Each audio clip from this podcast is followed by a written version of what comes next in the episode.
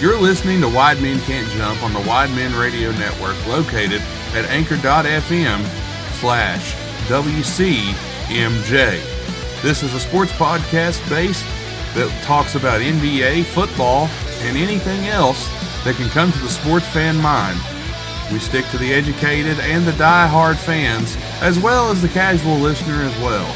Our show is brought to you by New Taylor and Associates, located at newlawoffice.com. You can also check out our wonderful sponsors, Atomic Comics and Collectibles LLC, located at facebook.com backslash Atomic Comics and Collectibles LLC. Strip Cam Fun also helps bring you this podcast, as well as our sponsors at Stay Classy Meats, where you can use promo code WIDEMEN to save 10% on your order of the freshest meat available in the United States.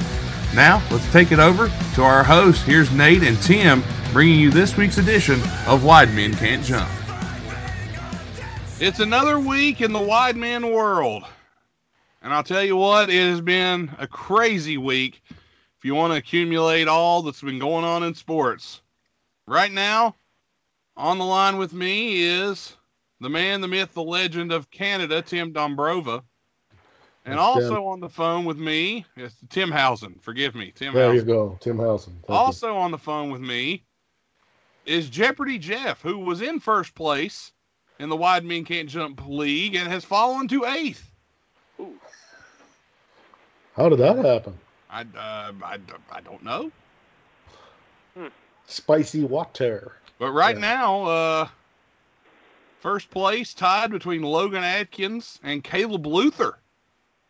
Tied at first. Tim has snuck into uh, fifth place, I believe. That won't last. I have climbed back into the top 10. That definitely will not last. And uh, again, people, the brackets have been unbelievable.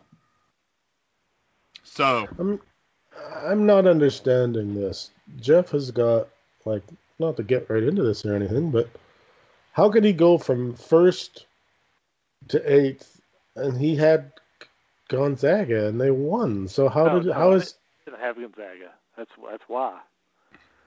Yes you do. You have them you had them to get into the Well, to the to win Eight. until yeah, you had them to win until till this point. Oh no, you didn't. You had Iowa in there. yep, that's what Oh, it is. All right, okay, that's all right. Yeah, so you didn't get the points from that game. That's why. No, no, he did not. Okay, So I that's part of it right there. I but- understand. Yeah, big mistake. Well, nevertheless, that, that is a big mistake. And while we're on, we will tell you there will be a live game going on as we're recording this. All the teams that have made it into the Final Four have been decided, except for one. It'll either be Michigan or it'll be UCLA. You will hear me mutter and scream and probably swear at some point. So Well, you know, I, if I was a betting man, the spread on that game is six and a half. I would have been all over Michigan, or I would have been all over UCLA plus six and a half. I really would have. If I'm betting, that's that's a bet I'm taking for sure. What do you think about Uh, that, Jeff? Uh, I think I'll stay away from that game. I wouldn't touch I it. think you. I think you should probably ask the highest ranked guy in the brackets what he thinks. And that Jeff? I just that oh wouldn't- no wait, it's you. That, Oh, yeah, that wouldn't be Jeff anymore. Yeah, do, I do have okay. Michigan, I think, and Baylor. Uh, You know. You know the what? final. I don't know if anybody else does or not. I don't have um, Michigan in mind anymore. I already had them losing. I have Baylor, Michigan, and Gonzaga, but I picked Illinois to win it all, and Illinois was the one number one seed that got knocked out early. Thumped. It But- has. I, I will say, in my second chance bracket, however, I'm perfect. So, far. I didn't even do a second chance bracket. but uh, yeah, well, yeah. After the after looking at, I mean, the first one looks like uh, I don't know, looks like one of my math tests from like junior high. There's nothing but red ink all over it. You know, where they they give you the team that you thought was going to make it and cross them out. That's all mine looks like. It's it's horrible. Well, I'll tell you what, since we're already here, we can go ahead and start talking because we've got a lot to get to sports wise, especially when it comes to basketball, you know, the trade deadline just went down, and you know, I, we, I think it's time we bring up some football. Um, I think Soccer?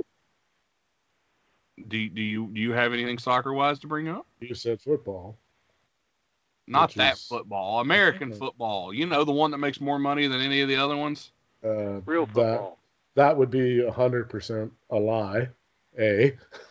Man's football. The world, okay, that you might go with. The World Cup makes much more money than the NFL ever dreamed of making. So, All right, that's all, but that's like the Olympics. That's once every four years. yeah, but they could, it's regardless. Soccer makes a lot of money. Let's not. I'm use- not saying it doesn't, but Now, is it a pussy sport for floppers? Eh, eh, eh, maybe. well, Maybe. Ron's got a future. All right, so here's what we'll do. Let's start with. I actually want to bring this up. This is a weird place to start before we get into NCAA tournament talk because I do want to get there. I didn't get to see this, but there was some history made the other day, and I know Jeff saw it. First time ever. Well, first time in a long time, I should say, ever in our lifetime. Well, mine and Jeff's lifetime.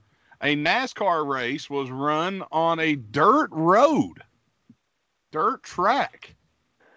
Jeff, did you mm-hmm. happen to, to catch that? Uh, yeah, I had to I had to tape it uh, or TiVo it because of uh, work or whatever, but because they had to push it back a day because there was divots in the uh, dirt track at Bristol. Uh, they've already said they're probably going to do it again next year. The most the uh, crowd was uh, sold out for the tickets that they gave out. They sold. Not saying the whole uh, track was all the seats were filled because of COVID, but It was it was sold out from a COVID standpoint. Right, it was. And uh, Joey Logano won the race. Yeah, Uh, bastard. Could have been Kyle Busch, not the guy I had money on. Yeah. and that makes seven out of the first seven races that you had seven different winners this year. So Yeah, it's a lot of parity in the sport right now. And that can only help. And uh, you know, what did you think of the dirt track? Did you think it was a pretty cool idea? I was skeptical. Uh, I didn't watch the race, so I don't really have an opinion. But I was skeptical of the idea at first. Uh, what'd you think of it after? I'm assuming sitting down and watching it and, and viewing it. Well, I think NASCAR have, has trying new things to try to get uh, get some fans back and to reach out to new fans. Uh, they've done some things over the last 15, 20 years that kind of been a turnoff for a lot of their fans for one reason or the other. Uh, so, you know, it's not just one or two things; it's probably 10 to 15 different things. But uh, mainly because of the way they changed the point system and all that, and then you'll have all your traditionals don't like it. But Did it really start when they took Winston out? I think that hurt a lot, actually. As dumb as that sounds. well, all that was had a lot to do with your politicians as well. So, Yeah, really. But that was in everything. But um, you know, th- their track was was pretty cool. I thought it was a cool idea. You know, you, you know, I don't think as long as they don't overdo it. You know, if they want to add one or two more or something like here and there, but. You know, they already have a full schedule as it is, and they've talked Yeah. about doing midweek races and things like that. But I thought it was pretty interesting, and it makes a lot more fun for the fans. You know, you have another mark. I think it kind of adds another marquee event to the, you know, uh, ten, it's kind of a attention grabber and gets a lot of the fans out. And uh, like I said, it's, it sold out, so I'm sure it. Uh, I would think it, that it was a success, but one one of the least favorite uh, drivers out there won. but he is talented. But you know, it's just I, I heard a rumor that um, on the track there were signs up that said Tony Stewart not allowed on track. Is that true? I I didn't uh, see any, and I'm not going to touch that one.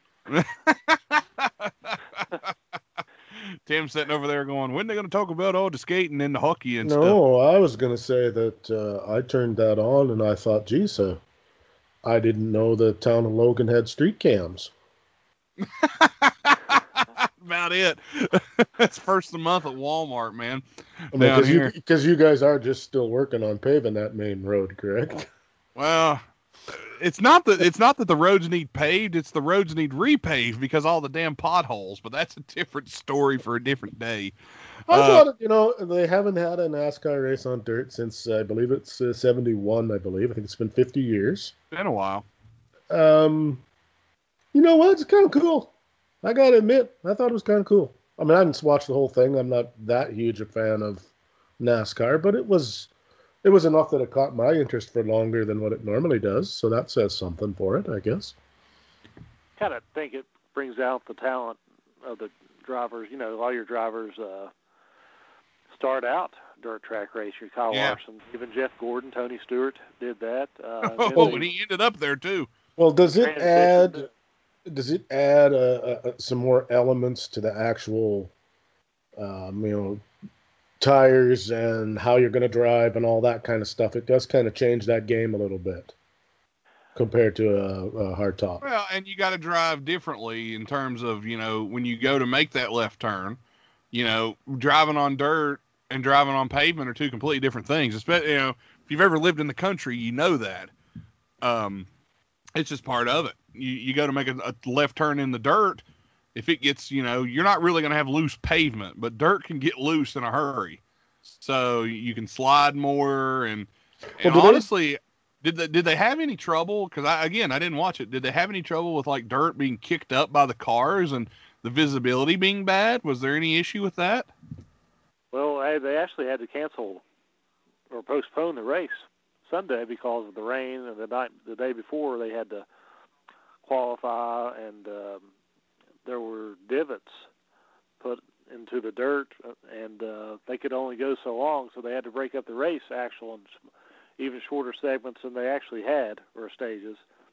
But um, visibility, a lot of times now I'm not, I'm not sure, but they'll have your sprint cars will have tear off strips, and uh, you'll have sometimes five, ten, fifteen like stuck on in the, the pit crew will, when you come in to get your car serviced or whatever, they'll take off the they'll take off one of the strips so you can so you can see. So uh, anyways, I thought it was a success, something different, and um, definitely attracted a lot of fans. And like as you, as Tim said, you know, he doesn't watch NASCAR a whole lot. He's more of a Richard Petty guy, but it did catch his eye, and that's what this is what they were wanting. You know, it's just he's a good example of that. Tim loves Well, Richard. Petty. Tim loves Richard Petty because he loves Goody's headache powders. I am uh, much more interested in uh, Wolverine racing, but that's you know they don't have that down there. So Anybody on that? No. Okay. seriously, you guys don't know what Wolverine racing is? Is it like where they run wolves? No, like Wolverines, you know, like Chris Benoit, you know, a rabid Wolverine, you know. Yeah, it's the dog. it's like the- sim- it's yeah. a, it's not a dog, you goof. it's similar, It is not. similar to a wolf. No, it is nothing like a wolf. Good lord. I said it's similar. Yeah, it's got four legs, I guess, if that's similar for you. It's Well, kind there of you go. Wolverines are also a lot like cows, then, by that logic. Huh? Mm, There you go. Moo moo. I, for, I forgot I was dealing with. Oh, I'm not even going to say. I'll just leave it alone. Carry on. Well, So, anyway, Nathan, you brought up the sprint. I mean, just real quick, you know, when you were talking about a different element of talent or driving, the tr- when you're like you turn left, but then when you're in the turn, you start turning right. so it's then Yeah. you got to start turning up once you straighten it out there just for a little bit. Then you're in the turn again. It's Bristol. So, so I mean, uh, I mean, if ordinary guys like us would probably go out there and try to do it, we, you know, we might make it five or ten laps laps before our arms fell off. Okay. I mean, that's, that's yeah, how- no power steering in those in those things. So, anyways, Yeah, no no power steering in those things. That that is trouble. They have, All right. Arms, they have Armstrong steering, we used to call it. Armstrong. Yeah. I get it. That's a good yeah, joke. that's what we used to call it, right up there with uh, what kind of air conditioning you got. Well, 460 air conditioning. Four windows, 60 miles an hour. Ah, okay, got you now. Huh? All right, I'm up to speed. I've heard that one. It took me a second. I was like, eh, I, don't, I don't know if I can catch up with you there, but okay, I got you now. Well, We're yeah. good. We're good. Fall back into the 70s and you can catch up. Yes, yes, yes. All right, so There you go. let's go ahead and start looking at the NCAA tournament. Are you ready for that? I guess. Yeah. Tim sounds so excited. All right, when we last left you, there was uh, this thing called the Sweet 16 going on uh, that we need to look at here. So we'll start looking at what happened in the Sweet 16. Shall we? Sound good? All right. We'll start with Gonzaga. Gonzaga took on Creighton. And really, this was a game that Creighton, I didn't think Creighton had a chance just because of the way they play. And I thought Gonzaga would uh, would eventually run away with this one, and they did. 83 65, Gonzaga gets the win. Jeff, we'll start with you. Thoughts on the Gonzaga Creighton matchup? I'm just wondering when Gonzaga is going to have a challenge. Uh, and really, their challenge was earlier than a year. It seems. I mean, I believe they. Yeah. WVU, you know, gave them really probably one of their better games this year. Yeah, I mean, BYU late in the season kind of gave them a run, but they ended up running away with that one too. You know, they've they've played what? Okay, four not counting today, four games. So that's what, uh, 80 minutes? No. How many minutes of, of game time is that? You're, you're right. Okay, 80 minutes. I heard today in the fir- during the telecast that they've trailed for I believe it was 9 minutes. And that was all in the Oklahoma game. Other than that, they have never trailed in the games they played. So uh, I don't know what that tells you guys, but like you said, I mean, either Gonzaga is just that good, and I guess we'll see here coming up because they're actually going to play somebody else who appears to be just that good, or they've not played anybody. So I, I don't know which it is. They look pretty good to me, though.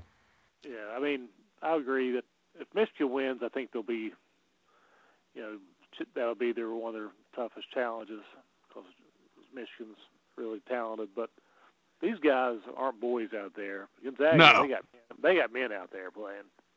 Uh, young, you know, men, 22, 23 year old. I mean, they're tough all the way around. I always kind of laugh when they call them when they call them kids, these young men, because they're not really that young. You know, I, most of them are well, they're at least eighteen or older, and most of them are in their twenties. So,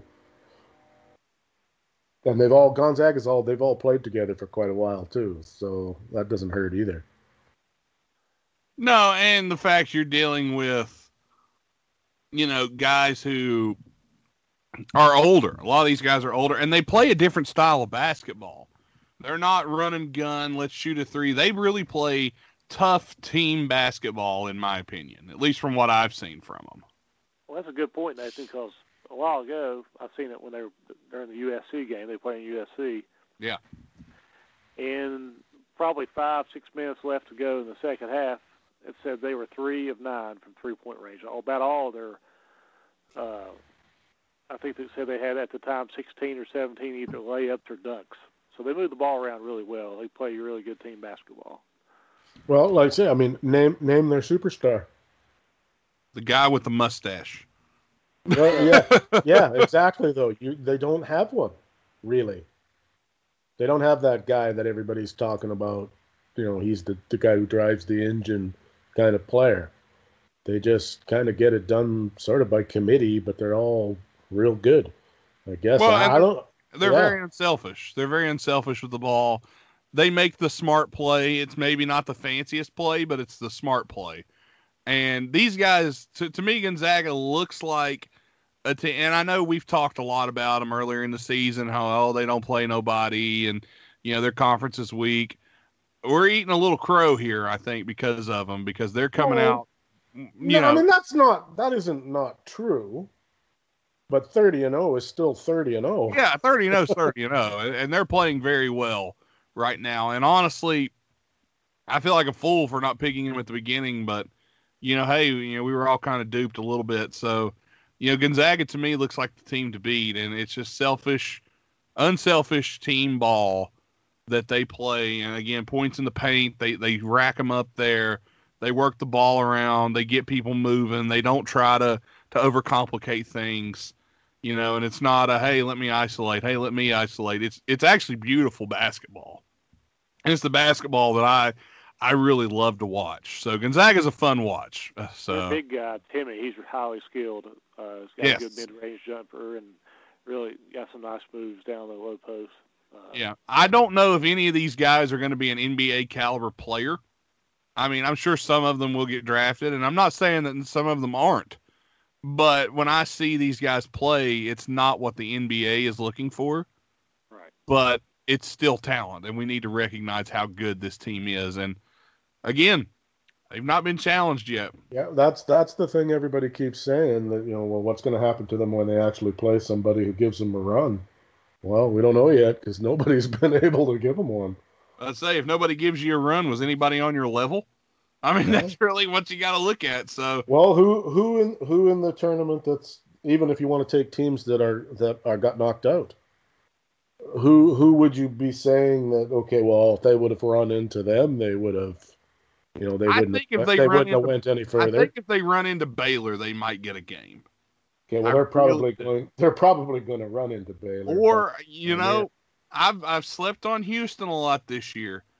That's a team that but- if you can get mm. hot from three against the Gonzaga, you could Maybe. possibly beat you could possibly beat them. But I don't know if Houston's defense is good enough. well, it was I all honestly they. think Michigan's going to be if they beat UCLA. I believe Michigan's going to be give them a good game.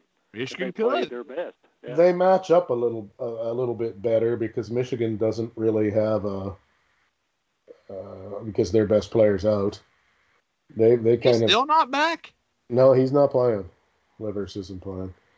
Um, they they've kind of they don't get it done by committee, but they they kind of they, they don't do one thing really really good that let, makes them win. They're kind of sort of decent at everything. Got good defense. So they probably match up a little better because you can't really shut down the entire uh, the way they play. Not unlike Gonzaga, who will just whatever other teams give them, they're quite happy to take it. Yeah. You know, unlike like okay, uh, Florida State, they couldn't shoot threes and they they were done. Game was over because they, they or uh, it happened to Syracuse too. And when they played West Virginia and were hitting threes like crazy, well, they won. And the next game, when they when they didn't do that, they got smacked. It's a live by the three, die by the three. yeah, because well, they didn't have anything else, right? Yeah. So you know, when it works, it works really good. But when it don't work, they don't. there- There's they don't have another game plan. So Yeah. I just got to say that this guy from UCLA, Campbell from UCLA, has got hair like sideshow Bob. I've just got to say that. I will always be jealous of anyone with hair. All right. Next game that we'll look at now that we're done uh, giving you giving uh, Gonzaga a little slob on the knob there. USC and Oregon. And uh, USC gets the win 82 68. Not really close in this one. They kind of ran away with it, just like they did in the regular season against Oregon. pretty much a copycat, as you said, of the regular season game. Uh, early on, uh, first five or ten minutes, but USC their talent and the, the two brothers they played really well together in that game. Yeah. uh, USC did. So, um, yeah, I mean, I thought Oregon would have played a little bit better, but uh, USC they got, actually got some NBA talent on that team. So, Yeah, yeah, and they normally seem to have at least one or two players that are really talented. Uh, but yeah, so Tim, any thoughts on USC Oregon? It was what we thought it would be. we are who they thought they were. Yeah, well, I'm I a mean man. that's how I'm it. 40. I mean that's how it. pretty much. But Yeah, I mean, we kind of looked at it and said, you know, that that could be exactly how it went, and that's exactly how it went. I mean, Oregon kind of shot their bolt against Iowa, Yeah, they did. and, And, you know, they you kind of get that from time to time when you get that really, really big win. Always seems to be a little bit of hangover and a little bit of a coming down. You know what I mean? You get that big win, and then all of a sudden you come back to earth, and you got to play another game, and you're not playing like you were in that other game. So well, and they got even further because they walked out of the first round with a bye, Yeah. or, or or didn't have to play. So first time all right. ever that ever happened. Yeah, that that's ever happened. So that was kind of bizarre. Then, of course, nobody's given them a snowball's chance against Iowa, and they beat them by 15. And that was almost like, well, you know, like you said, that's a really high point, and sometimes it's hard to get back to that high point that quick. And in the NCAA tournament, if you're going to do that, you got to get to that high point and you got to stay there. Yep. Um, let's go to Michigan, Michigan and Florida State, and this game was, I think Florida State finally came back down to reality here, in my opinion. I mean, they beat Colorado. I didn't think Colorado was much anyway. They were able to to get by in the first round.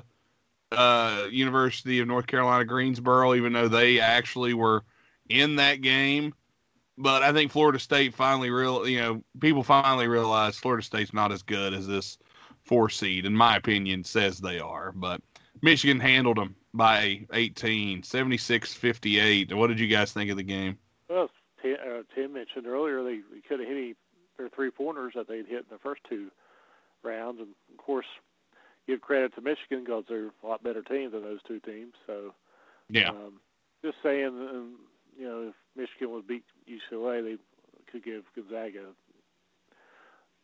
you know, Florida State. It lives a lot by a three, but then uh, Suggs for um, Gonzaga, he might have his work cut up for him. So, uh, I kind of hope that Michigan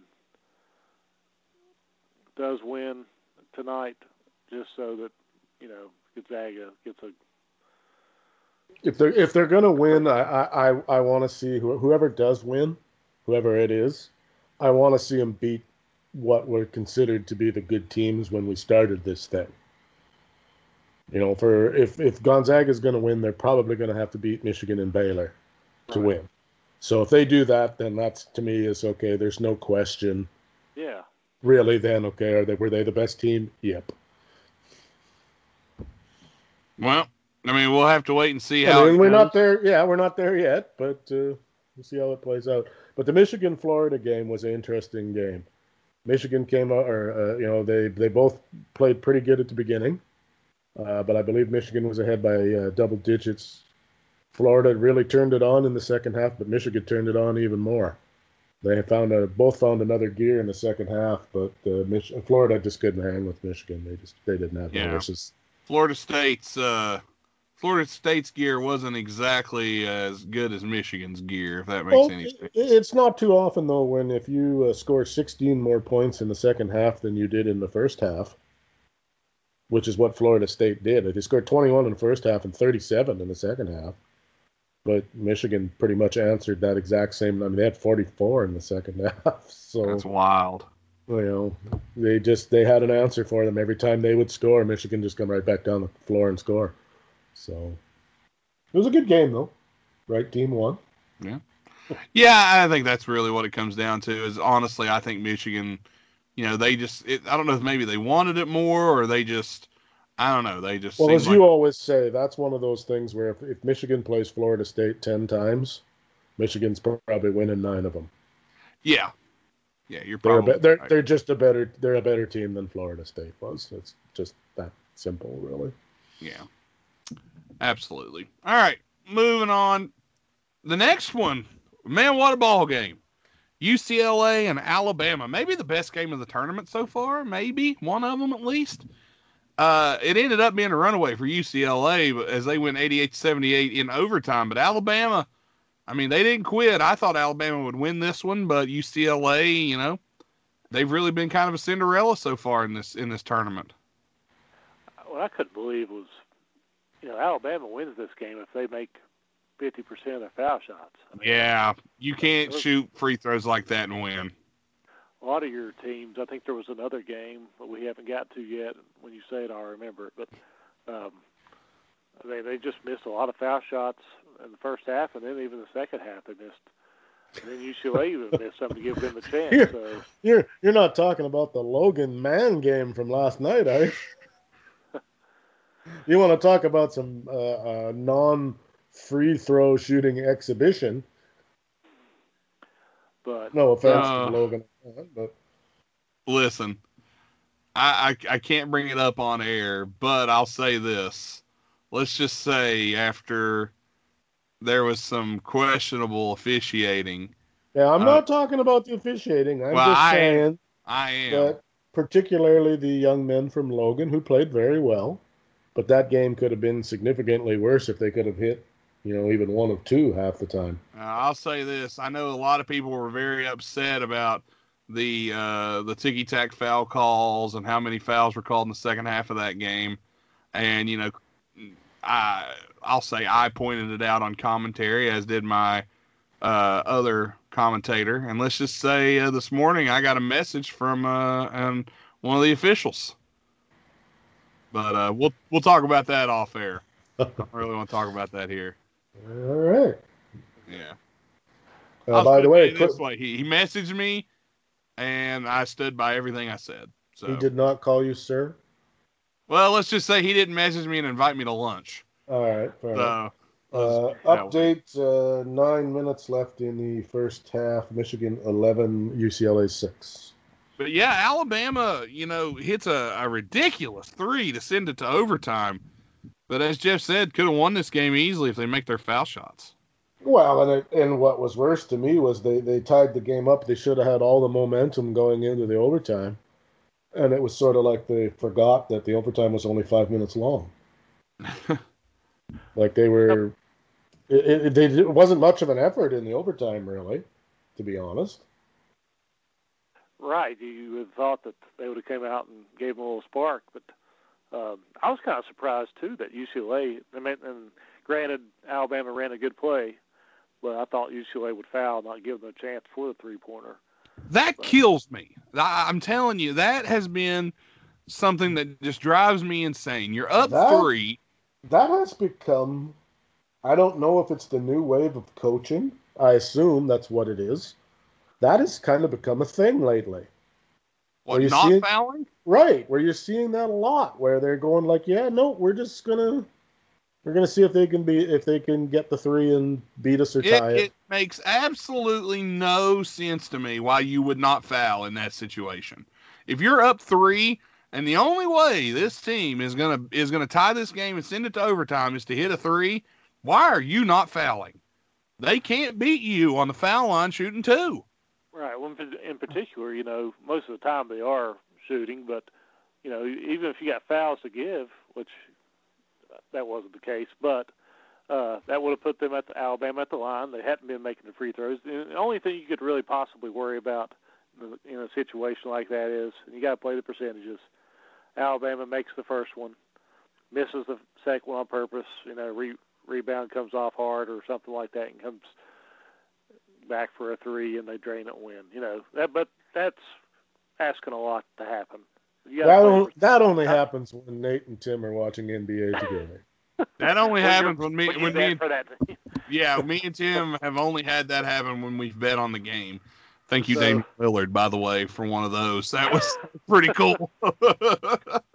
I just got to figure that, like, you got to play the okay, percentages. yeah, you're saying play the percentages, but uh, I mean, the obvious move there is to foul, percentage wise, especially when the other team's not shooting very good, which they weren't. Which maybe plays into the argument of why you let them take the three. It, it makes no sense as to me. I, I just I don't see why it- you would not. Does it say something about what how you're feeling about your own team at that moment? I think the only thing that, that coaches are worried about, and this is me, they're worried that you're going to foul on a three, and when you try to foul, they're going to come up shooting, and you're going to give them three free throws. Yeah, that's another. Yeah.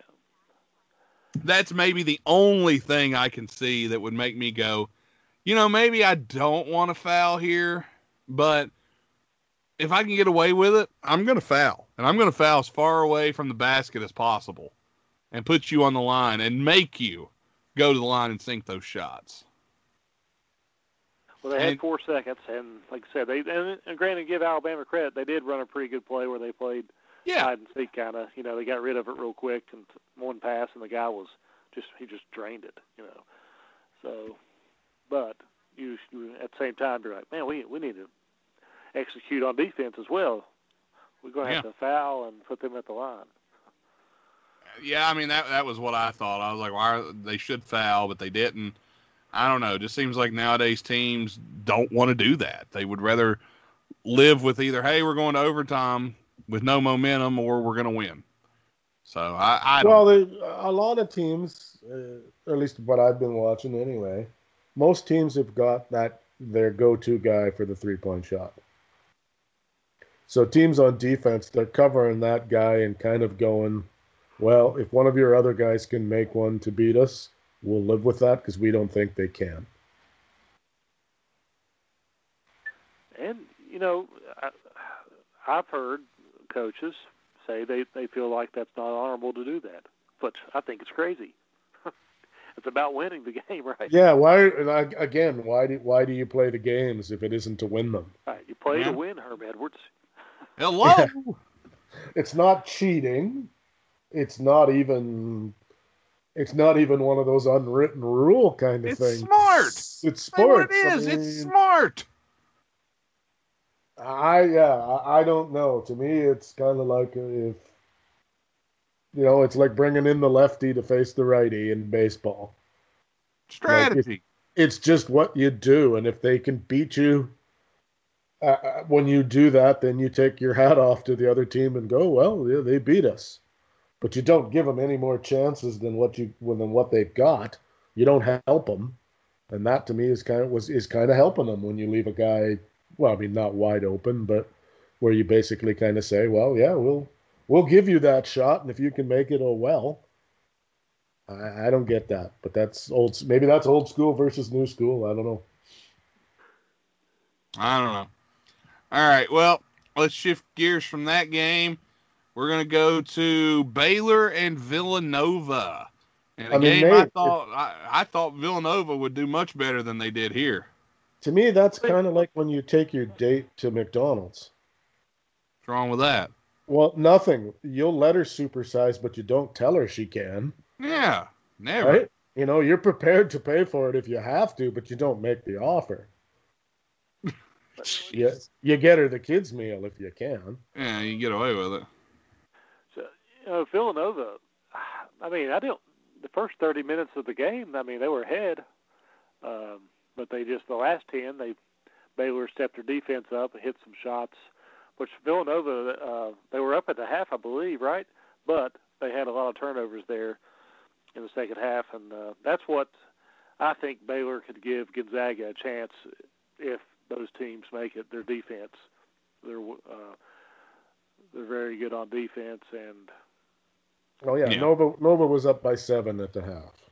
Okay, so and then they Baylor had caught up. Uh, they were, I think, they were tied at ten minutes to go, and then Baylor pulled away at the end. But uh, you know, Villanova they had a player out as well. That hurt. Uh, but I don't know if they still would have. You know, you don't know if they would have won or not. But Baylor did step their D up, and I thought that was the difference in the game at the end. Yeah, I, I believe you're right. I thought Jay Wright would have his team re- more ready to go, but of course, you know, you lose a player, that doesn't make things easier. Um, but I really thought Villanova had a good chance. I just, I thought that the co- I thought the coaching would, would come into play a little more than it did in this one. Well, Nova came into the tournament like not playing very well. They had lost to um, what Georgetown, I believe. Yeah and I think they had lost before that to uh, Providence, I think it was. And then they didn't really. I mean, no, I'm not taking anything away from two wins in the tournament, but they didn't. I mean, they played a 12 and a 13. I mean, well, I mean, they were one of the the teams that a lot of people picked to get upset. You know, early on with was Nova. So I mean, that five seed's tricky in the tournament, and I think a lot of people counted on Jay Wright to lead the team a little better. Now, I, am not saying that I I thought they might beat Baylor, but I you know obviously they didn't. But I don't think Nova should be upset with with the way they played. I mean, that was a rather unique grasp of the obvious.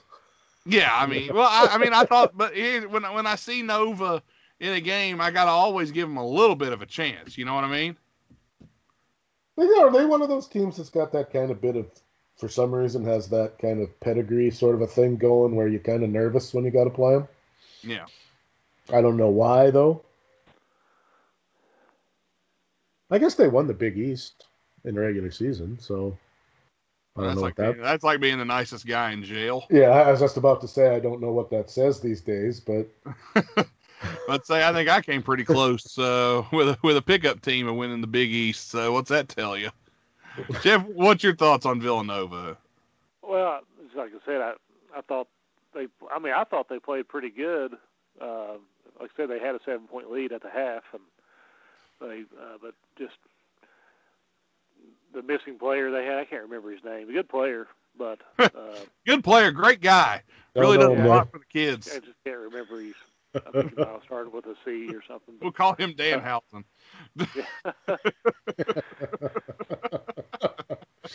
Ooh, very, Uh, very well, evil. hey, you definitely Nice miss your better play. I mean, obviously you miss your, your Yeah. stars and everything, but uh, like you said, they they beat a 12 and 13 seed, and uh, but they still were a threat just because of you know they're Villanova. So Well, once you get, I mean, let's be honest. Once you get into the tournament, really, I, I mean, I won't go so far as to say anybody could beat anybody, but it's not far from that. And it's as the years have gone by and there's a little more parity again.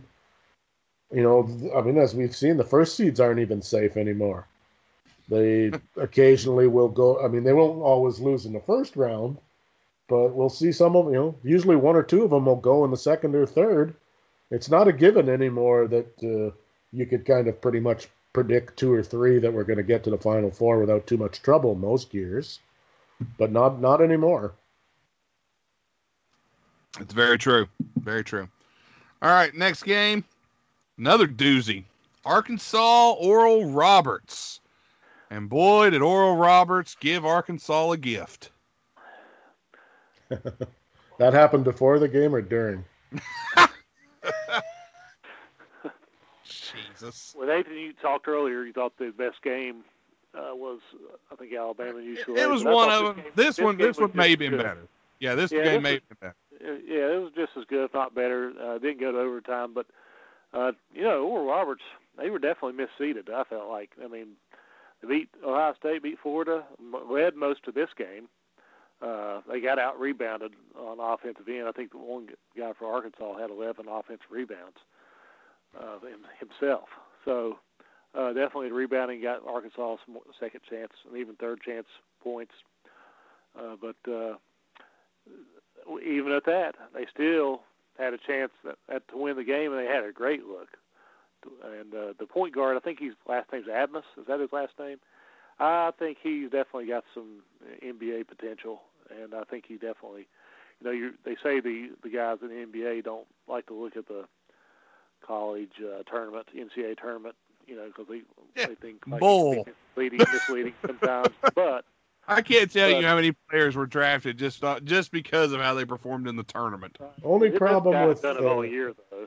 yeah, the only problem with him is that he's not very big. Right.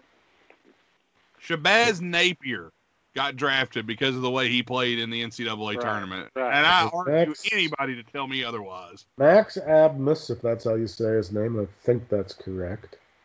Averaged 25 points a game, but he's six foot one and 165.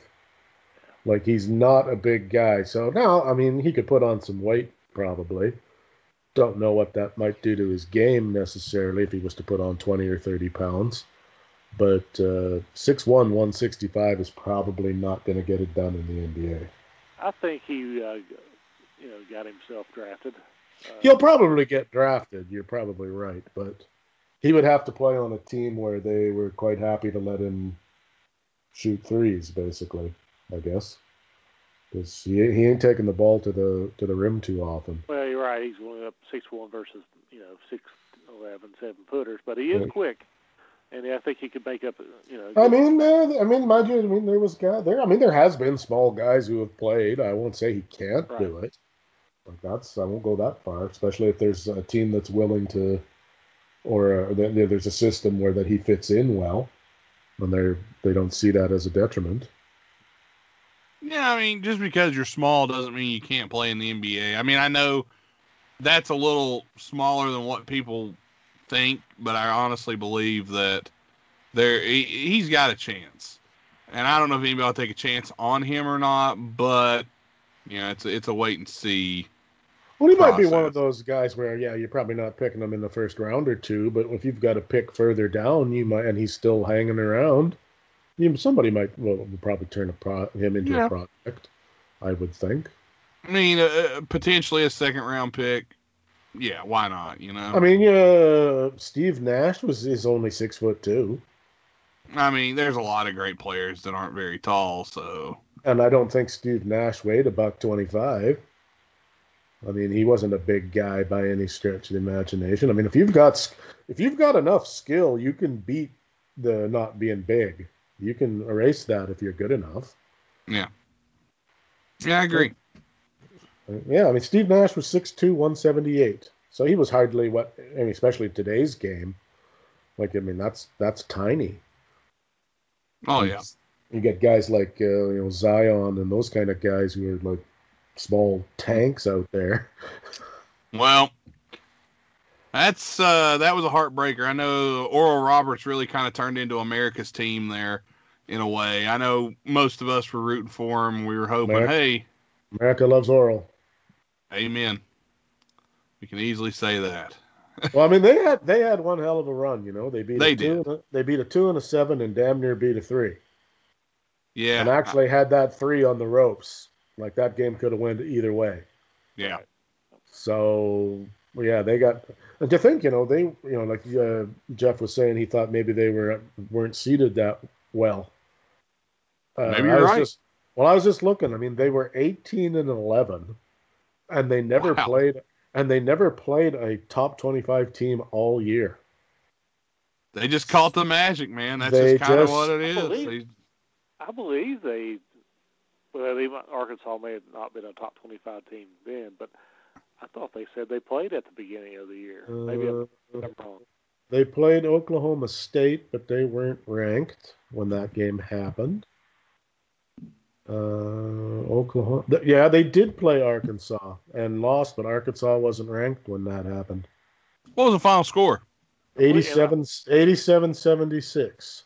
I believe they said Oral Roberts was up at the half, maybe too. Uh, they were by they were by ten. Good God, Wow. Arkansas Arkansas scored fifty seven points in the second half to win that game by ten or by eleven. Unbelievable. That was back in what was the date on this thing? Uh, December the twentieth. So that was back there a bit, but so they did. I mean, they improved on that. Yeah, Mm. yeah. Instead of losing by that, they only lost they by only two. lost by two. Well, losing by two. I mean, I'd rather lose by thirty. Almost. Yeah, almost. I'd rather especially like- lose by thirty than get What, beat. uh, how many two. foul shots did they miss that in that game? Not, I don't know. I have to look at the box score. Hold on. yeah, uh, have to look. Okay, 72-70. Yeah, okay. I mean, they were ten of. I mean, they were ten of thirteen from the line, so that's really good. But there's your two points. You know, Arkansas was thirteen of fifteen. Arkansas never even shot any threes in that game. They only had one three pointer in that game. They were one one of nine, and uh, Oral Roberts was eight of thirty-one. Wow. So I mean, even if you make a one more, you know, you go nine of thirty-one in the three pointers, and you win. There you go. They didn't shoot very good. Uh, well, neither team did.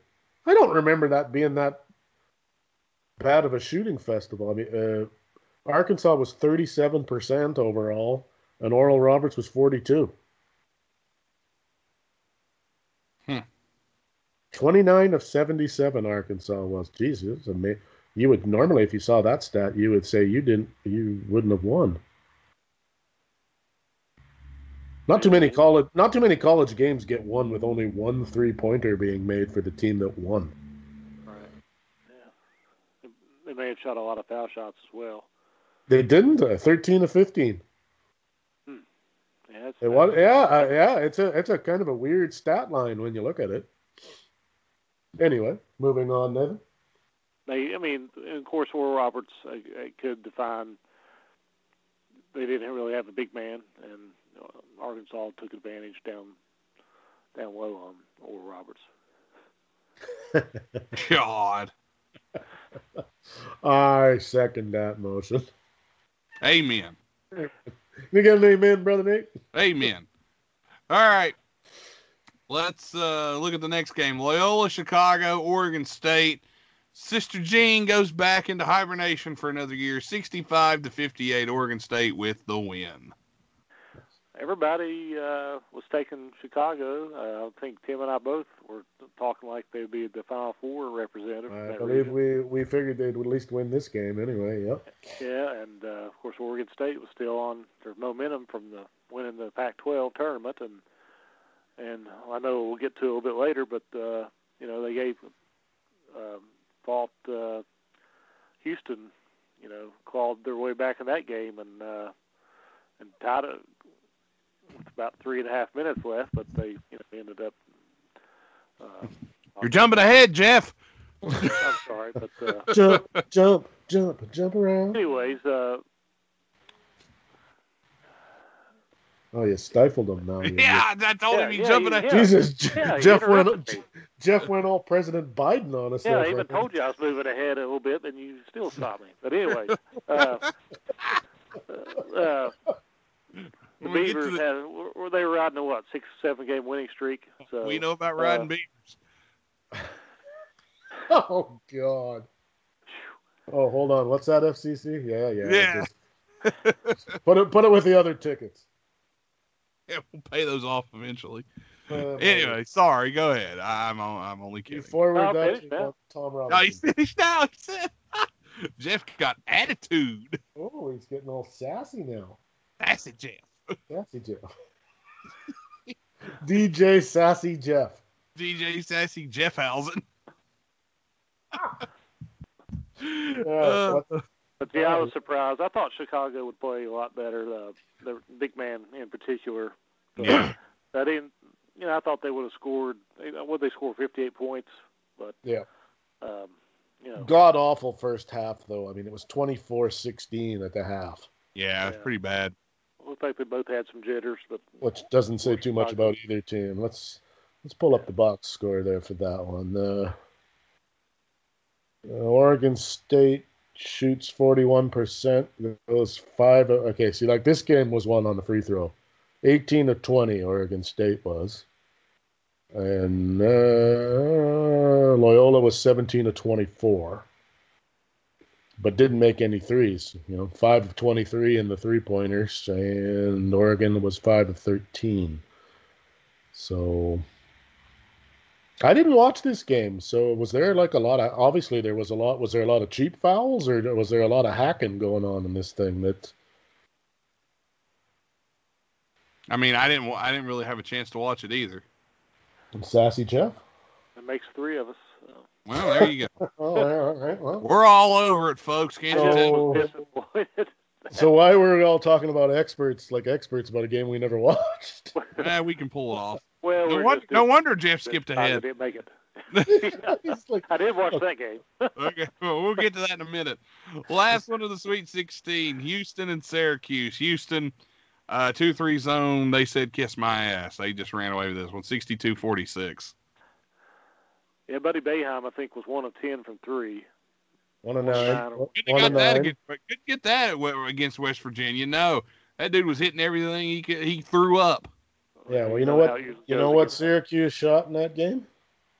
Twenty-eight percent. Fourteen of fifty. Now, where was that when they played West Virginia? I'd like to Know. I don't know. I, I don't know, but God. 14 of 50, 5 of 23 from three point. So that's quite easy to see why they didn't win because that's how they win. Yeah. They just didn't hit shots. That's all there was to it. I mean, Well, in Houston, Houston was not content to just throw up threes. I mean, they did take a lot of shots, but they, uh, West Virginia, they, uh, they were, Syracuse forced them to take a lot of bad three point shots, whereas Houston didn't seem to be quite so happy to do that. They were happier to move the ball underneath a little bit more. It wasn't a very good game, though. I have to admit. Uh, Like blowouts like that are, are really kind of disappointing, truthfully. It, it wasn't what I. I mean, I had kind of hoped for a, you know, 85-80 kind of a game where there was lots of scoring, and we didn't get it. But these things happen. Yeah, unfortunately they do. All right. Well, let's jump ahead here. We're gonna go. I, I'll tell you what. Let's pay some bills real quick. Then we'll go to the Elite Eight and talk some more about that. And uh, we got plenty coming up after this. Let's hear from our great sponsors, the law offices of Stephen P. New at newlawoffice.com, and everybody's favorite, Strip Cam Fun. If you liked Oral and Beaver, Strip Cam Fun is for you. We'll be back right after this. Personal injury, product liability, workplace accidents, mesothelioma law, Social Security disability, unfair insurance practices, family law, employment discrimination, and more. All this can be handled at New Law Office with Stephen P. New. It's New Law Office with Stephen P. New. You can get your free consultation today by calling 1 800 208 9169 or 304 362 7345 for your free consultation. A new level of personal service, whether you've been injured or facing divorce or experiencing workplace discrimination, you can rely on compassionate, thorough representation from New Law Office. Be sure to contact Stephen P. New Law Office at newlawoffice.com or again get your free consultation at 1 800 203 9169. Stephen P. New answers to your legal questions. Are you tired of the same old average everyday lifestyle and the same old job that has you making less money than what you know you're worth? Well, you should head on over to stripcamfun.com. On Stripcam Fun, there are tons of eligible men and women waiting to perform for you, and you can join in on the fun yourself. Just head on over at stripcamfun.com where you can strip on cam and have some fun. If you get there right now, you'll get to see some of the most beautiful women, men, and whatever else your heart desires. And you can take advantage of the good times being had on stripcamfun.com. Make sure you get there right now and let them know that Wide Men Can't Jump brought you over. Because stripcamfun.com is not just for everyone. Must be 18 years of older to join in on the good times.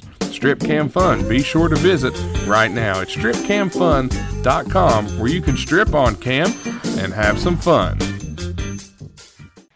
Thanks again to our great sponsors, the law offices of Stephen P. New and stripcamfun.com. I think, All right. I think Sassy Jeff might have went to that website by the He sound may of it. have. I heard him breathing kind of heavy there. Are you okay, No Jeff? kidding? Uh, whatever reason, I, you would get, you guys might be uh, getting it, but uh, I'm not getting the ad. I don't know. Well, it's don't- playing. Oh, It's, it's not- plugged in. It's plugged in at a later date, Jeff. no. To look behind the curtain, there's a pause there for, So for used to, uh, used to, uh, you could hear them, but now you can't. Uh, things have changed over here at the Wide Men. I mean, I know that they don't do that on television, Jeff, but uh, we're just a little, uh, you know, little outfit. yes, we the- gotta do Well, I'm these just- things first. Used to, you all, uh, y'all had that, but whatever. yeah, and used to we, we sounded like we were talking through a tin can and a piece of string, but you know, things have changed. Oh, at the at the half, UCLA twenty seven, Michigan twenty three at the half. Hmm, So interesting. UCLA hanging so far. Very I'm interesting. Michigan, I'm going to say Juwan Howard goes in the locker room, circles the wagons, and they still cover the six and a half. Now remember, whatever you do, don't call a timeout when we don't have any left. Well, it wasn't him. I know, but he still remembers it. I'm sure. I'm sure he. Well, I'm see, sure I he don't was know what you're talking about, Tim, because the team you're talking about, I believe, they they don't actually exist. They had to Oh take right, they were four they were down. they were never happened. The they Fab Five is a fairy tale. Sorry. Yeah, Oh, right. That's, Yeah, just like, Lu- Reg, just like Reggie Bush's Heisman Trophy. Uh-huh. Yeah, I hate that stuff. I don't care. That's just, yeah. No, let's not go there. All right, but yeah, Michigan, UCLA. I mean, we'll what have is it more. with USC running backs having to give up their Heisman Trophy? Well, they should quit accepting all that money.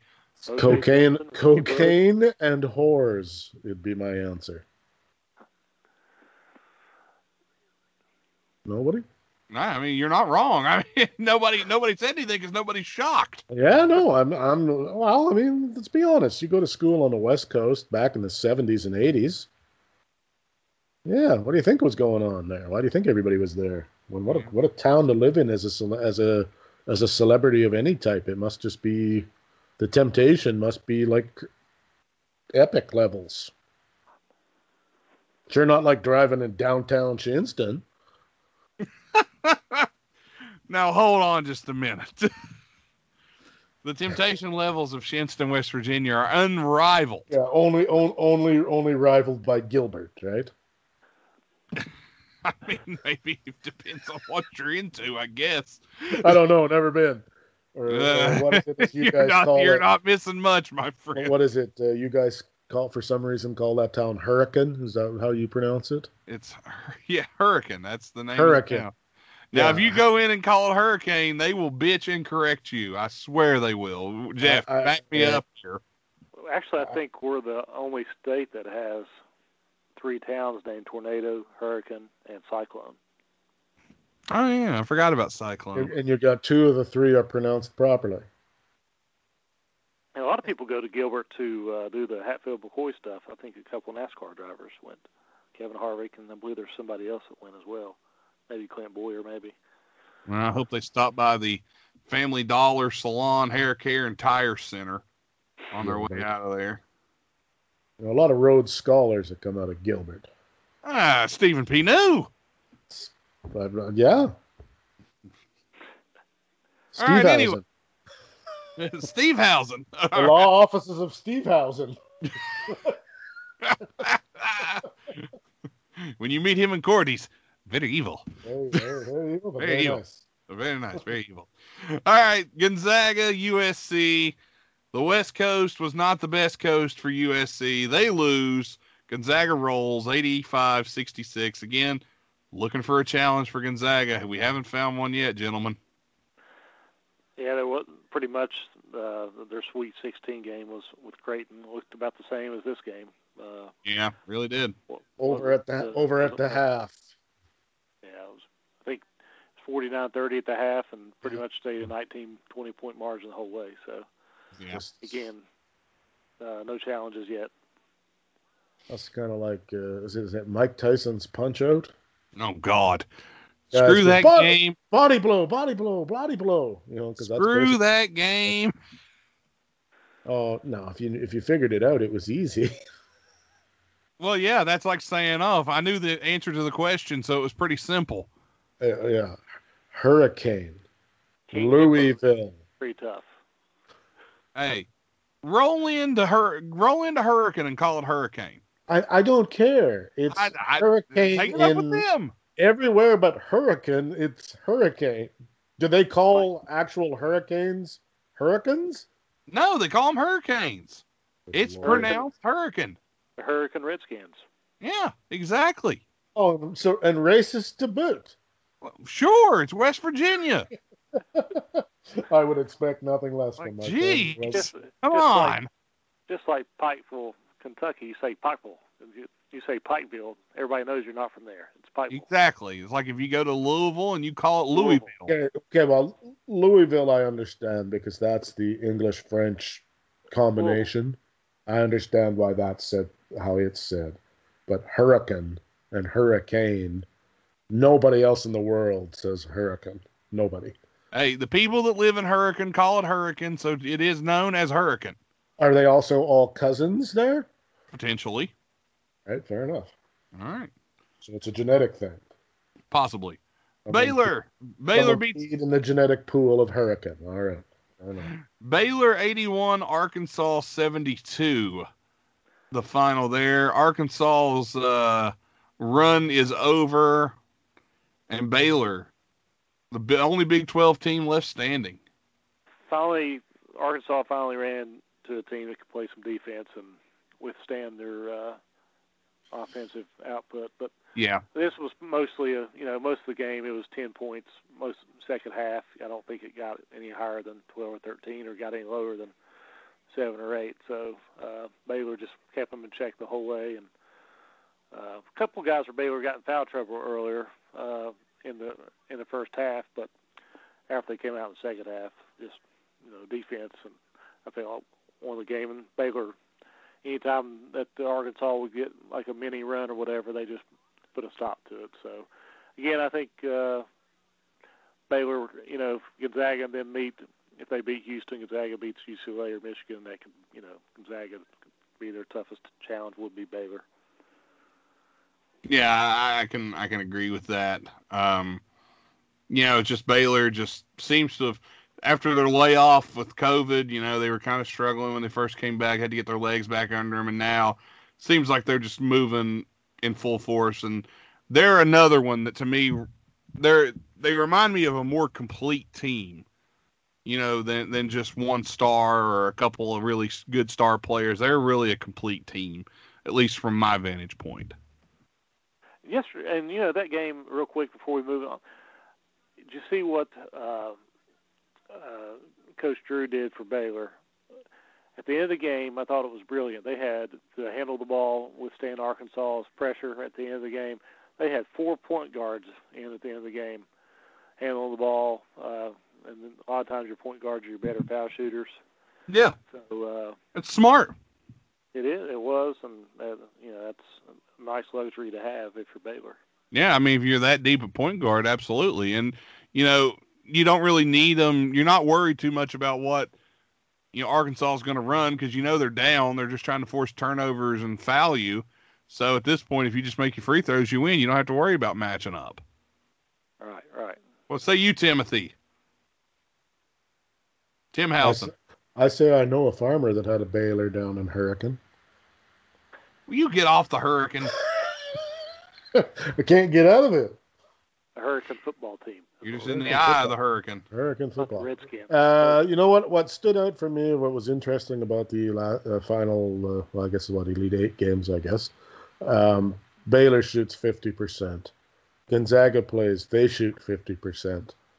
Um, so many of these other games, I'm looking at the stat lines, and it's you know 35, 36, 37 in there somewhere. Uh, does that say just better shooters or better shot selection or a bit of both? Um, players not trying to do more than what they're capable of doing, which you do see occasionally in the college game where one of the better players figures if he doesn't score or attempt to score 30, his team won't win. That sort of thing. Yeah, so it seems. Because the next game we're going to talk about, if you go in that direction, is kind of an odd one. Well, let's go ahead and go there. Houston, Oregon State, the other Elite Eight game. Houston 67, Oregon State 61. Houston gets the win. Okay, already so said my, if, already said my piece about the game. Oh yeah, All we right. heard about we heard Yeah, it from Jeff so, a half uh, hour ago. what do you think Oregon State shot in this game for percentage? Uh, Probably 30 to 35. yeah, thirty-two percent. I'll take Yeah. a guess. Forty-six point eight. Really? Wow. Wow. What What do you think Houston shot? Mm, Forty-two percent. Or, uh, yeah. I'd say Thir- they had a lot more second chance opportunities. Thirty-two percent. Wow. They- This they game- Look the rebounds. This game was won on a free throw line and three pointers. Yeah, you would think. uh, yeah. did- uh, what's the rebounding stats look like? You assume uh, Houston would have a lot more second chance opportunities. Houston had 41, uh, 19 offensive, 22 defensive, 19 offensive rebounds. That's a lot. and Oregon State had uh, seven offensive and 22 Yeah, defensive. there you go. 19 to 7 on the offensive rebound. That's, well, and then they also fouled them a lot. Uh, uh, Yeah. Houston shot Wow. Uh, 16 to 24 from the free throw line. So there's your 16, 16 points to 11. Uh, and they shot uh, 35% from three point range, which never hurts either. Houston's a shoot 'em team. That's what they do. So that's Uh, what 40, 49 of their 67 were threes and free throws. They didn't do much, you know, they didn't really do much else, Didn't have to. and they didn't have to. I mean, when you get offensive rebounds, a lot of times you're going to get fouled. That's just, yeah, it's just how it is. Uh, Well, it's mm, I mean, let's be honest; those are those are points, and you and am, am I nuts too that we're seeing a lot of that too? that there's a lot of teams that aren't very good free throw shooting teams anymore, where teams are routinely going, you know, 55, 65%, and that's it. And they're giving away points. Yeah, I think you're right. Jeff, go ahead. Uh, I was just Kelvin Sampson, uh, Houston's coach. You can tell he was really disappointed with the way they played in the second half. They let, I think they were up on Oregon State maybe 14 points at one time, 52-38 maybe, 54-38 could have been 16. Well, And, it was. uh, they Thir- kept I mean, yeah, it was 34-17 at the half. Uh, so yeah, I mean, yeah, you'd have to be disappointed, and they just, you know, they had to hold on for dear life. So uh, Well, that was one of those games where if it goes for another two or three minutes, they maybe don't win. Right, right. Yeah, at, in Oregon State they had a couple turn. They didn't have any turnovers until late in the game. Probably the last two minutes they had two or three. Uh, in the second half, I don't think they had any until that time. So Uh, Houston was real fortunate. They had 10 turnovers. There wasn't many turnovers in the game at all. 10 for Oregon and 8 for Houston. Not that many, really. The second half, I don't think they had uh, any until the last few minutes. In the second half, I'm just talking alone, not the first half, but in the second half they. But anyway, that's uh, that helped them get back in the game. But uh, Houston out rebounded them and kept them in check. So uh, definitely, Houston's going to have to have, have a play a complete game like they did the first half. Um, to have a Yeah, against get Baylor. Yeah. Yeah, definitely going to have to show up and play a lot better than that. Uh, Michigan UCLA again, Tim said 27 23. It is halftime of that game as we record. Uh, we may have a winner by the time we're done recording. We may not. Uh, so we'll, you know, adjust there. Uh, we, I, I, Probably not because Charles Barkley's talking right now. uh, okay, yeah, then we're definitely not. He's he'll wrap up here in about a half hour or so. You'll, uh, if you stick your head out your window in an hour or so, you'll either hear uh, yay or the sound of what maybe sounds like a wounded Yeti. And that'll tell you who won or who didn't. and that'll be coming from uh, Canada. Am I correct in that? Yeah, from, from Edmonton, Ontario. Oh, Oh, no. fuck off, Oh man, how could you even say? Well, that would be like me saying Logan, Pennsylvania. Well, I was on I was on the air and Well, was rushed. No, I would say like that would be like me saying Logan, Montana. Like it's nowhere near. Well, there is a Logan, Utah. All There right. might be, but There is a Logan, Utah. But anyway, There's a little bit of Ohio. all right. We got to get to some NBA talk here because there was a lot of stuff that went on in the NBA. they still playing. Oh yeah, still playing, believe it or not. I get a lot of press lately. It's the NBA's Well, I a lot- mean, it always seems to happen when there's a lot going on in terms of the uh, the tournament. NBA kind of lands on the back burner a little bit. All right. Trade deadline was this past week, and there was a lot of movement. So I'm going to go through here, and we'll take each move one at a time here and bring up what you think. I know Jeff doesn't follow the NBA as close. I know Tim, you you know with the tournament we've kind of been focused on the NCAA tournament, but here's a few. The Bulls have landed Nikola Vucevic and Al-Farouq Aminu. They've traded Otto Porter Jr., Wendell Carter Jr., and two first round picks. So that was one of the moves that happened. Vucevic Uh, no yeah. longer on the Magic. So- Aminu gone. So we can assume that the Orlando Magic have decided that they are in full blown rebuild mode. You can assume that for sure because in the next move, Boston traded two second round picks for Orlando's Evan Fournier. So Evan Fournier was moved, and then Denver traded to get or Aaron Gordon. What happened was Denver and Orlando have agreed on a deal to trade Aaron Gordon. Getting Orlando gets back Gary Harris, RJ Hampton, and a first round pick for Aaron Gordon. So the Magic officially blowing it up. They trade Al-Farouq Aminu, Nikola Vucevic, Evan Fournier, and Aaron Gordon all on the same day. I mean, they are they haven't been very good this year. So It's time, in my opinion. I think this was the right move. It was time. I mean, I can understand sort of why. What I'm worried about is that we hear two years from now that uh, General Manager John Hammond has been fired because they've drafted so poorly that they ended up with nothing. That's a possibility, but at this point, I'm looking at the Magic saying, you know, I think it's time to get rid of some of these heavy salaried players and build on your youth. They've got some good youthful players. They've got Jonathan Isaac. They've got Mo Bamba, uh, Markelle Fultz. Believe it or not, looked like the you know looked like he had a career rejuvenation happening in Orlando uh, until he got hurt. Then you know they they've still got some good young talent. Chuma Okeke is there. Well, I think they got a they got a good coach. I think I, I like their coach too. Steve Clifford. Yeah, Yeah, good coach. I, yeah. I don't think he's a bad coach. I just the, the I mean the thing about when you if you're going to blow it up, I've got no problem with if you're going to blow it up. Fair enough. it's but better. It's better to do that than be mediocre. Right, but then you've got to blow it up, and you have to be willing to suck for a year or two, because you're going to. You can't Yeah, blow it up absolutely. and figure and figure that you're going to just Or twenty, like the Wolves when we well, blew or, well, Or whatever it is. But yeah, but did the Wolves ever really like fully commit to blowing it up, or did they only go like blow up most of it? Uh, they blew it up, and then they just hired really bad carpenters to rebuild it. They had the guy that built the They Yeah, hired, a guy guy with, hired a guy with three fingers and gave him a nail gun. That's pretty much what happened. They hired that uh, guys who built those first two things for the Three Little Pigs. Yeah, Jesus. I've watched enough Cocomelon to know about that. You've got that right. Uh, but Jeff, any thoughts? I know you don't really follow the NBA as much, but uh, you know those moves there. Those are some names you probably you probably know. Oh yeah, they have Fournier and uh, like I said, Orlando. Are they uh, leaving the city? I mean, Seems that way, doesn't it? You want to take anybody with them when they went? A lot easier to take those draft picks with you when you go.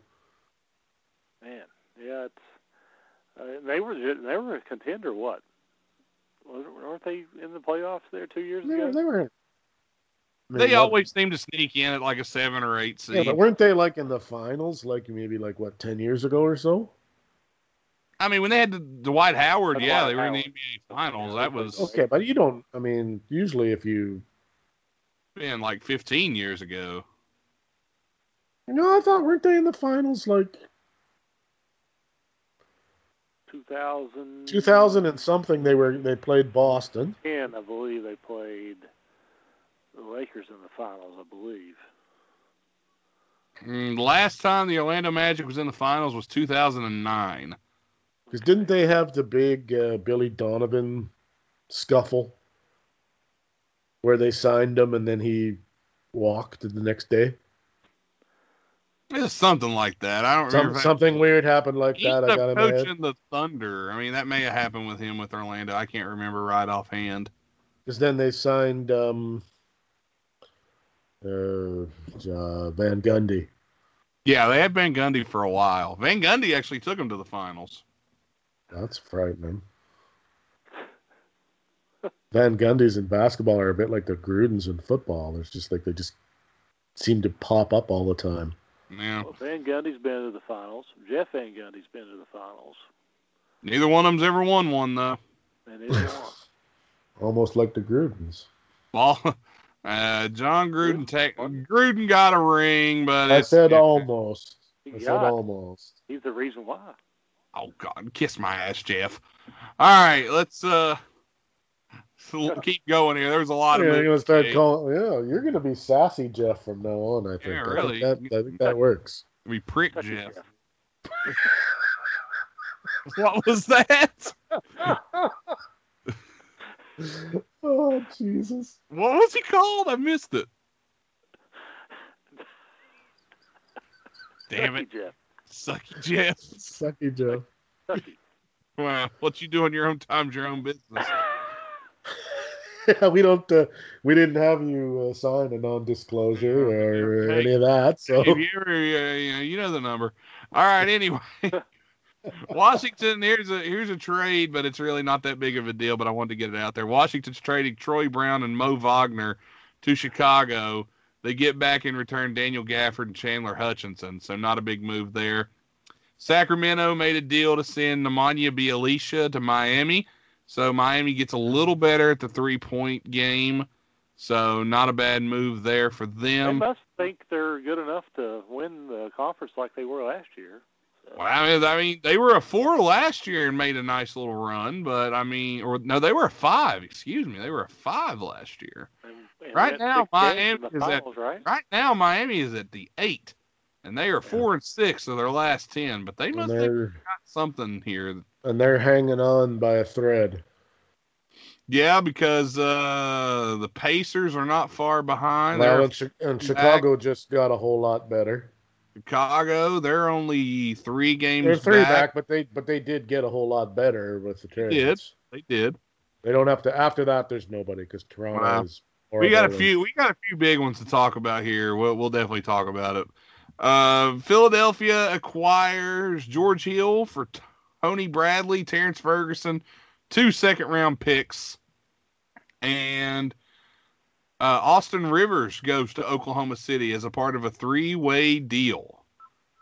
Oh, Jeff, your phone's sound- ringing. Or, uh, Tim, your phone's ringing. that'd be my phone. Hold on. Doesn't sound Oh, like uh, they had to give up a whole lot to get George Hill. Yeah, yeah, and uh, wait till you hear a stat on Oklahoma City. I'm gonna let me find that stat. It was an unbelievable stat, as Oklahoma City has really just they've embraced the the blowing it up, unlike any team I've ever seen. Let me let me find it here. Um, I had it here somewhere. I gotta find it. Oh, here it is. Oklahoma City now has a projected 34 draft picks over the next seven years. That's Wow. insane. That's what you call draft capital. Yeah. Yeah, absolutely. They've made They so many moves. They, have They know 17. that uh, you can only have 12 players, right? Well, they have 17 first round picks and 17 second round picks. But imagine they get better. They can like make some moves, sign some people. I mean, there, there's a lot you can do with picks. That's just crazy. So over the next seven years, they've got 17 first round picks, 17 second round picks. Unbelievable. Uh, has Tim, have you come back yet? No, you haven't. Okay. I'll tell you what, Jabari Parker is uh, being released. That that I did see. He is uh, being released by the Kings. Not looking like anybody will be picking him up anytime soon. I don't know, maybe somebody might, but you know, Jeff, you remember him like I do. That was a guy Oh, who yeah. had This guy was a stud. yeah. I mean, this is a guy injuries really cost him. How many ACL tears? I mean, he had. I know he had one or two there. I think he had two. So Yeah, just cost him his career, in my opinion. He really oh, had a chance, um, and so he uh, got released.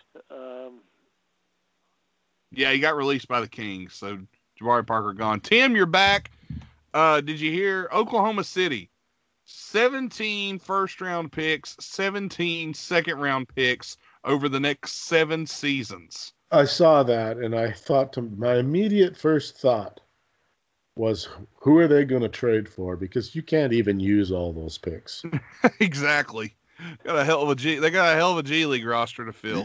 You, they've got to have somebody. I mean, maybe they don't have them yet, uh, but they've got to have something that they're looking at targeting going forward. Because, like I said, you can't even utilize all those picks if you pick them. By the No. way, Mi- Michigan is getting uh, 34-25 for UCLA. yeah, Ooh. Campbell came out with two jumpers already, and we keep turning the ball over Michigan. That's Not to change the Oh, this is subject good. there. But No, that's fine. That's fine. It's it's a live update. It needs uh, need we need that. Toronto has traded Norm Powell to Portland. They get back Gary Trent and Rodney Hood. Toronto look gets rid of a really good piece in Norman Powell. Um, I don't really understand that trade. I mean, You know I Rodney really- Hood, Gary Trent, good shooters, Yeah, but you like know what I Norman really Powell don't was a good piece. about it is you're willing to trade him for nothing all that spectacular, Yeah, nothing amazing. but you you aren't willing to get rid of Kyle Lowry for something. Yeah, that's been the surprising thing. Lowry still stays with the Raptors after the trade deadline. They did another move too that I thought was them setting up to get rid of Kyle Lowry. They traded uh, Matt Thomas to the Jazz for a future second round pick, really giving up nothing to clear a roster spot. I thought they were going to gain someone else, but apparently no. That was Well, a lot of the talk up here has been that a he doesn't really want to leave, even though he's, to be honest, he's headed into the end of his career because he's what thirty five, I believe. yeah, Um, and that a lot of it is is that the franchise is actually, and this is something you don't hear often, is actually trying to do right by him. And if he wants to leave, they'll kind of make it so that he gets to go wherever he wants to go, even if they don't get anything for him. yeah.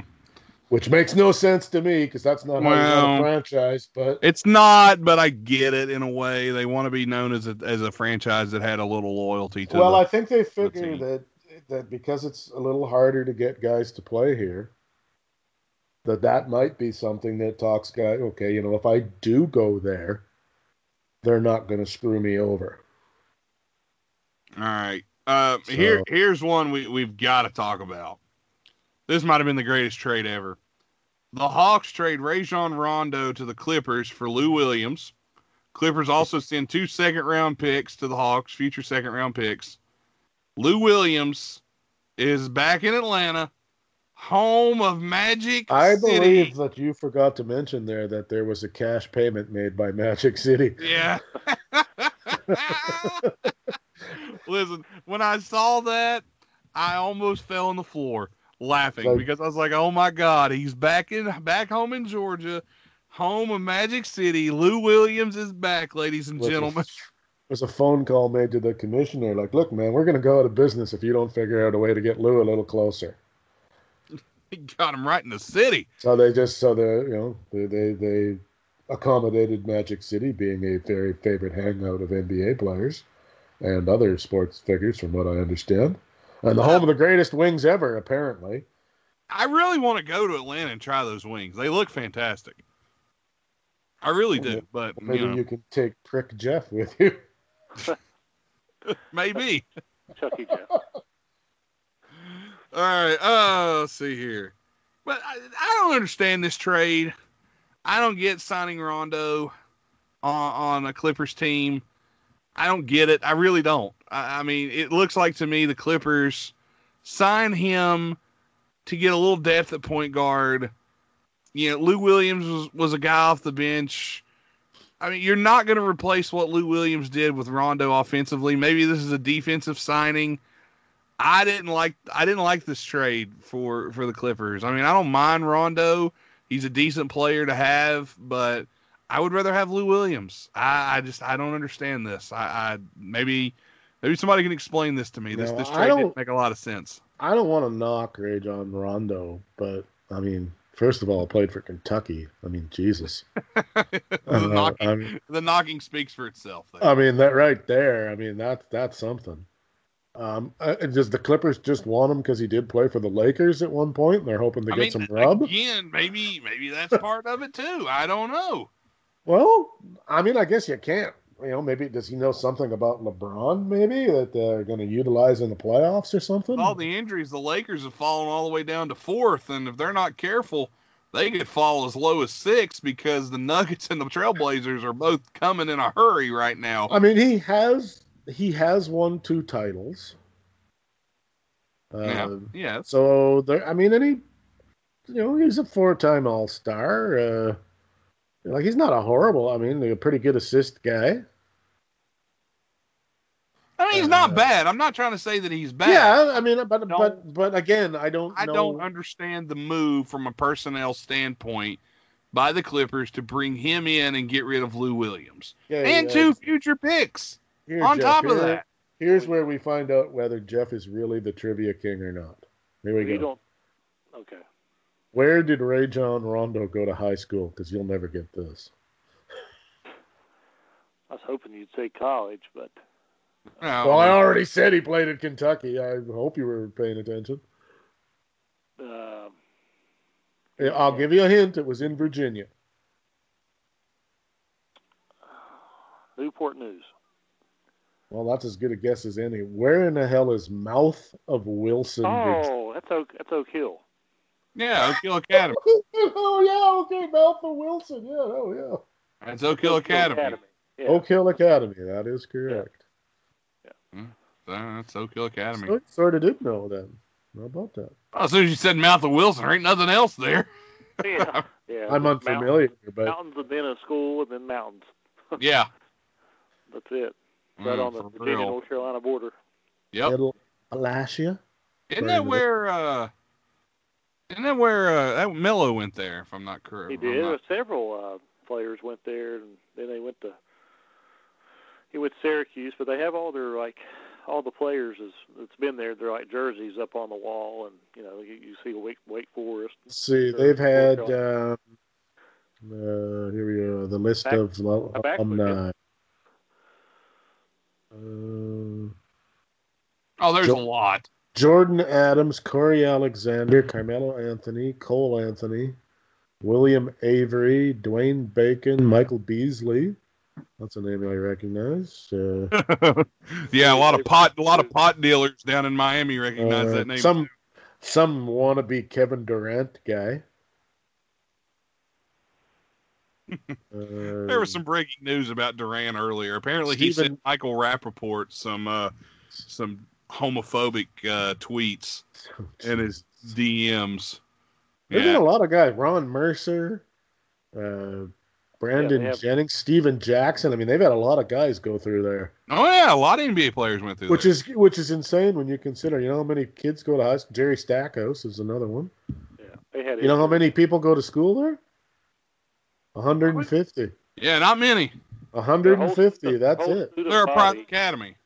Their whole student body wears their uniforms to their games, and they. I mean, it's a, like a big time cheering section. Uh, sounds kind of crazy during sounds kind of cultish. Are there any snakes at uh, this place? Nah, that's only in West Virginia and Kentucky. Only in Jolo. Oh yeah, because Oh baby. Because Lord knows when you hit the border to Virginia, everything just gets real normal real quick. Uh, depends on what part of Virginia you're in. Are we talking about Big Stone Gap or are we talking about Richmond? What are we talking about here? Big Stone Gap. Good. Oh, Big Stone Gap, Virginia. I met a girl from Big Gap, Virginia. Uh, this is Big Stone Gap. You don't want to meet a gal from Big Stone. I was stoned when I met her. So, Houston has traded and re- got. Uh, Houston has traded Victor Oladipo to Miami. Well, there's another move that should be probably put Miami in the playoffs. Wouldn't you think?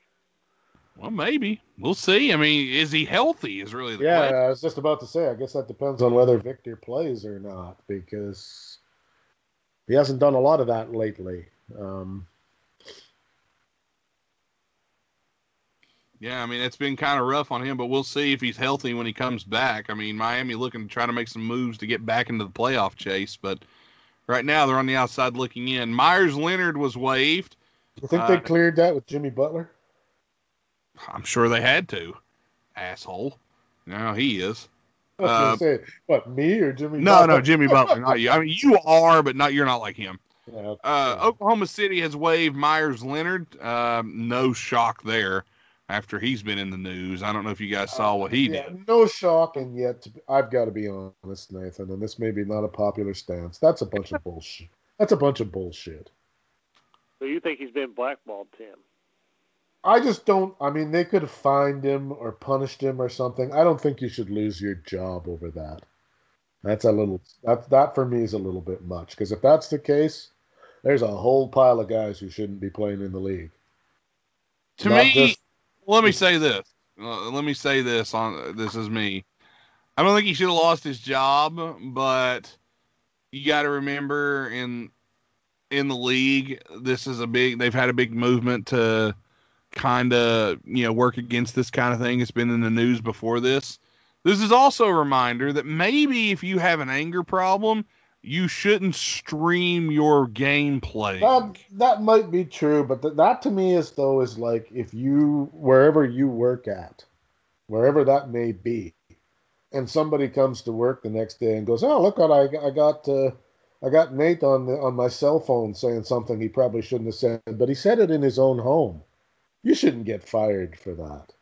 That that to me is excessive. I don't agree with what he said and all of that, but I, I don't know, man. That that's that's that's setting a precedent that is pretty dangerous, in my opinion. Well, again, I'm gonna just leave it out there. And I realize that's what the political climate is right now. I'm not, and I'm not against. Like I said, I'm not trying to support what he said. no, no, and nobody is. But I just don't know that the that your employer has the right to infringe on your private life to that degree and fire you for it. yeah, but again, his private life was being broadcast nationally. It's a Maybe it's a everybody's put under a microscope. Yeah, and, and I'm just saying whether that's right or wrong. He's a celebrity. you He's gotta being, be awa- yeah, you got to be aware of it right now. he's got to be aware. He's he got to know better. I mean, I'm sorry. Like, yeah, it's is it fair? No. Is it the world we live in? Unfortunately, yes. And, and he's got to know better. You know, hey, I'm now, if this had been something where it's like, okay, he said this, you know, in a private group and wasn't meant to get out, then maybe I would feel a little bad, even though you shouldn't use the word at all. But again, privately in your own home, do what you want. It's not my call. I'm not here to judge. But when you're streaming on a national platform and you know people are watching and you get mad, you can't do that. You just I would can't say do. my bigger issue, and we don't know if this will happen yet or not, is if that's the standard going forward, fine. But then it has to be applied to everyone evenly, and the next Oh, person. I'll say this: if he was a better player, he'd be He on a team. Right. So that's my problem with it. Like if uh, He to to the league, Meyers Leonard. No offense to him, he's Yeah. expendable. right. He is expendable. So we can make an example of him without too much Yes. trouble. Like Kevin Durant used some homophobic slurs in his messages to Michael Rapaport. You think the Brooklyn Nets are going to release Kevin Durant? You're out Sure your as hell- damn mind. You sure as hell know that the that the NBA office isn't calling them to tell them to do it. Oh, no, no, not at all. All right, let's Uh, let's Scoring move on. Oh, go ahead. uh, Michigan's on an 8-0 run. Uh, he cut it to one, and UCLA called a timeout. Hmm. 30, 34, 33, 13 minutes left. There you go. Uh, TJ Warren's done for the season for the Pacers. His foot injury is worse than they expected, and he is out for the year. Gorgui Dieng has been waived by the Memphis Grizzlies. Oklahoma City then waived Austin Rivers, who went to go sign with the Milwaukee Bucks. As I think I, as I think I said last week, the NBA is like high school dating. it kind of is. like, Uh, yeah, we don't want you. We got you now, but we don't really want you. Fine, I'm, I got somebody else. Yep. And let's see here. Marquese Chriss was released by the Spurs, and the Spurs went to get Gorgui Dieng. So he was released by Memphis, and the Spurs picked him right up. Mitchell Robinson has suffered a fractured right foot. The Magic waived Jeff Teague. And here's the big ones I want to talk about. Andre Drummond was bought out by Cleveland and is signing with the Cleve or signing with the Los Angeles Lakers. The Cleveland Lakers, you almost said. Yeah, I almost said it, but no. it wouldn't have been far off. Yeah, really. Yeah. The uh, Lakers are signing Andre Drummond. On the other side, LaMarcus Aldridge was bought out by the Spurs. He is signed with the Brooklyn Nets. I think they said that uh, the Nets, uh, Aldridge, Durant, Irving, Harden, and Griffin all have a combined 40 All-Star appearances, maybe. Yeah, it's it, it's insane. And you know, I said the Griffin signing when it happened. I said, okay, Blake Griffin, kind of, you know, whatever. I get it. Um, don't think he's going to make that big of a difference, but. Uh, well, he, uh, he looks like he's all of a sudden energetic. Like looks like. Uh, uh, hold on, let me get there. Let me get there. All He's right. played. He's played better. Do I think he's enough to get in the top, at the championship? No. Do I think LaMarcus Aldridge signing is big enough to get Brooklyn the championship? A hundred percent, absolutely, yes, I do. I think that will secure the title now for Brooklyn.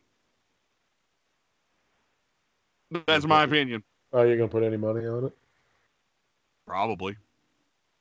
What are the odds? Uh, hold on. Don't know. I will venture over, and I'll find out. All right, I mean, there was a question yesterday Um, are they the the villains of the NBA now?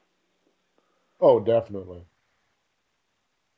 Definitely. They've even got the Lake. I mean, the Lakers have only got two stars. The Lakers are like begging. Right, come on, can we and the, please? Yeah, and the, and the Lakers are trying to figure out a way to get another one, but can't really swing it. The reason why this is happening for Brooklyn, they've lucked out and got guys who have had expiring deals, and the teams are buying them out because these teams want to get worse. Only issue they're running into is now they can sign for the league minimum on these championship contenders, and that's why these teams are getting stacked up the way they are. I really am of the belief that the league has really got to try to figure out a way to knock this stuff off. It's not good. I it's just don't know good. how you can. I don't either, but it's not good for the sport. The Nets are plus 240 to win the title. Oh, that's not. That's pretty good odds. 12, eh, 12, 12 out of 5. Okay, but 10, 10 gets you twenty four. Yeah. That's not bad. Lakers are plus 300. Clippers are plus 550. Jazz plus 800. Bucks plus 900. Sixers plus 11. Is there uh, how many zeros are in the Timberwolves odds? Can you even say the number? Uh, 50,000. So it'd be plus 50,000. I thought you were gonna say fifty thousand. Thauhausen. Actually, the Magic have the worst odds. They are 1,000 to 1 odds to win the title this year. Because, wow, yeah, I'd have to be crazy to put any money on that. But I think Aldridge signing is huge for them, and I think that'll win them the title, personally.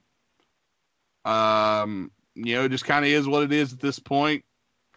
There's going to be a lot of shifting going on with these. straight, vi- straight up, you don't you think Brooklyn can beat LA straight up?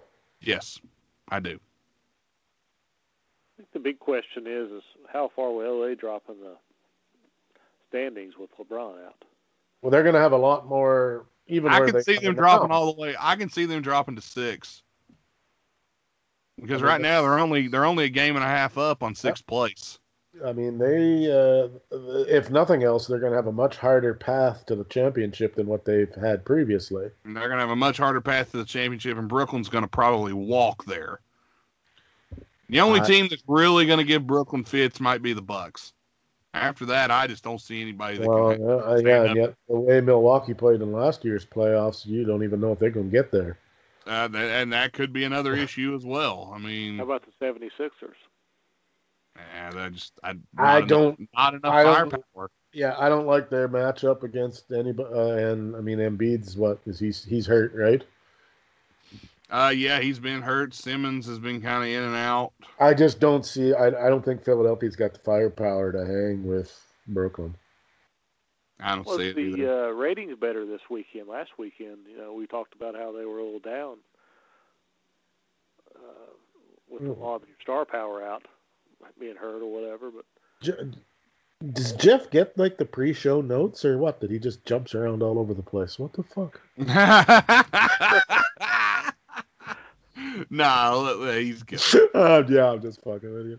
No, you're fine. I was just gonna say I didn't look at the. Uh, what, what do you want to know about the sports ratings from last week? did you Yeah. all uh, did you all see. go over this in the pre-note stuff you were talking about? Oh wow. We, We have don't- show notes. we don't we, we don't invite unpaid guests to the pre-show. Oh, They're not invited to that. So you see. oh, Let's see here. Uh, NB uh, Florida State Michigan won the week with uh, nine million viewers in college basketball. Uh, da, da, da, da, da, da, da. Boy, the NBA is like you, I'm not used to scrolling down that far to find the NBA. Good lord. Uh, 76ers Lakers was the highest rated basketball game, and that drew a paltry 1,082,000. Uh, you know, Boston played. The, I mean, the Celtics played Milwaukee twice, and couldn't couldn't get a million viewers. Yeah, I mean, ratings are down for everything. It's just the new the way things are now. And streaming has become big. Um, Even taking that into account, though, when when in your lifetime, Nate, have you been has somebody been able to tell you that an NHL hockey game on NBC drew more fans than an NBA basketball game? Not very often. Not very often. I mean, even soccer was pulling half a million. I'm, I'm sure women's basketball probably was kind of close as Uh, well. uh, let's see where the uh, WNBA. I mean, I'm talking about the NCAA women's. Uh, you know what? It doesn't do that. It doesn't do as well as what you'd think. Uh, the top ranked women's game pulled, uh, well, better than the NBA, though. 1.2 million. Michigan versus Baylor. And then the rest of the games were below a million. So. Did you see that story, though, to speak of the tournaments when they were talking about. Um, like when the big uproar about the weight room happened and all of that stuff. The N- yeah. the NCAA, yeah, but they they released the figures from the last Final Four in 2019. They uh, they spent, uh, I believe it was 28 million dollars was the budget for the men's tournament, and the women's tournament was only 14 million. But they don't have to spend as much on them because they normally play their first round games. They play in the there's no travel involved for a lot of the teams because they play them wherever the high ranked team is at at home. Yeah. All right. The NBA, the men's final made over eight hundred million dollars in profit. So approximately eight hundred and fifty million dollars profit after the expenditures. The women's tournament lost thirty million. Wow. Man. Yeah, well, that's what I said. I was really surprised by. I mean, I didn't expect them to make as much money as the men, but I was utterly amazed that they lost. That that tournament doesn't even turn a profit. The the NCAA Final Four is only is one of three NCAA championships that actually makes money. Because Wow. the, foot because the football one doesn't count because the NCAA doesn't control the football one. That's the whatever the hell that's called, the BCS or whatever it is. They don't they don't get the profit from as much from that one. Yeah. So so the so the N, uh, the Final Four pays for almost every other N- uh, NCAA championship in existence, Wow. That's crazy. which is nuts. That it really is. But that tells you why they get you know everybody. Well, why do they fawn on you know why do they get the coverage they get and all that? That's why, because that is Yeah. a moneymaker of moneymakers. Well, speaking of money makers, we got to make a little money right now and pay some bills. Jeff, you won't hear the commercials on your end. Oh, right. I thought you were going to say Bogus was going to dance. Well, that too, but no, they're, we'll kinda get back to that. I used to enjoy it. Bogus. Well, I'll tell you what, I'll send them to Stephen you on a News. disc. I'll, Stephen I'll, I'll send them to you on a disc and you can listen to them on loop. or, or Bluetooth. Man, we ain't had Bluetooth sponsor in a while. All right. We got to pay some bills. Let's hear from our good friends at Atomic Comics and Collectibles LLC and Stay Classy Meats. And we'll be back on the other side. We've got a couple more things to talk about before we wrap up here. Stay with us. Wide Men Can't Jump. It's a three man roundtable edition with Tim Housen and Jeff Housen and Nate Housen. If you're into comic books and collectibles, then you are going to want to check out Atomic Comics and Collectibles LLC. They buy and sell comic books, action figures, pop Funkos, vintage video game system, vinyl records, and other collectibles. Retro and vintage collectibles are their specialty. They have fair and competitive pricing on all their items. Their prices will make you say, oh Currently, they run on Facebook and they're in the process of getting their own storefront in Logan, West Virginia.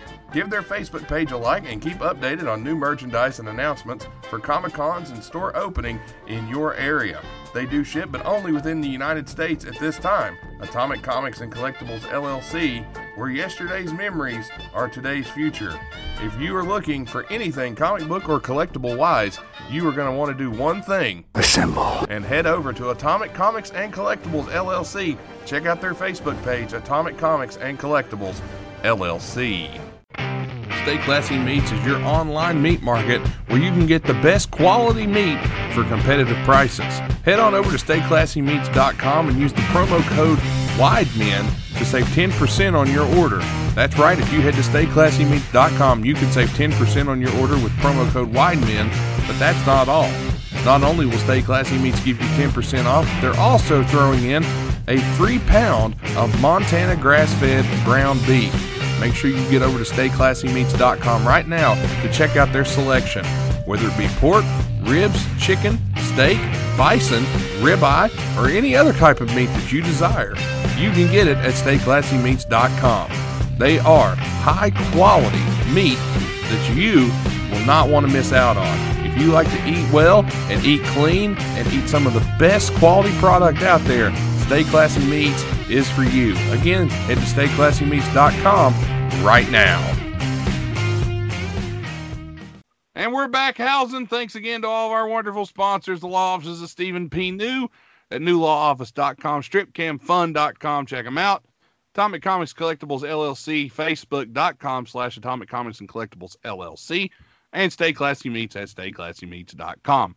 As far as the Atomic Comics and Collectibles goes, congratulations. They finally found a store, and they'll be o- working right now to get it open within the sp- late spring, early summer. So congratulations, Atomic Comics and Collectibles, on getting their store. That's the uh, Dameronhausens. Yes, it is the Dameronhausens. And they're having a brick and mortar housing. Yes, forward. indeed they are. Excellent. Excellent. Yes, very nice. Very nice. Right, Very I want to bring up a couple things here before we decide to uh, bid adieu uh, to the evening. Let's talk a little movement in football, shall we? First of all, Andy Dalton. Bears released a statement saying he's our number one QB one. Whoa. Just when you thought the Bears couldn't step back any fur- further backwards, God. uh, I, I, I like is Chicago not aware that Andy Dalton playing for the for the Cowboys for you know what however many games it was is not Andy Dalton playing behind the Bears line? like this is not the same things. Uh, I mean, and uh, two, I mean, at least the Cowboys had somebody he could throw the ball to. Not that he did it very well, but uh, yeah, I didn't think you know Trubisky. I was like, I don't know how they're going to top that. well, they said- did it. Bears said, no problem. Check this. has it? Check this out. Well, it's certainly not any massive improvement or anything. I mean, I guess Andy Dalton is a veteran and is serviceable at that position, but it's not like he's he's not the guy who's going to lead you to like the playoffs or anything. Not now, anyway.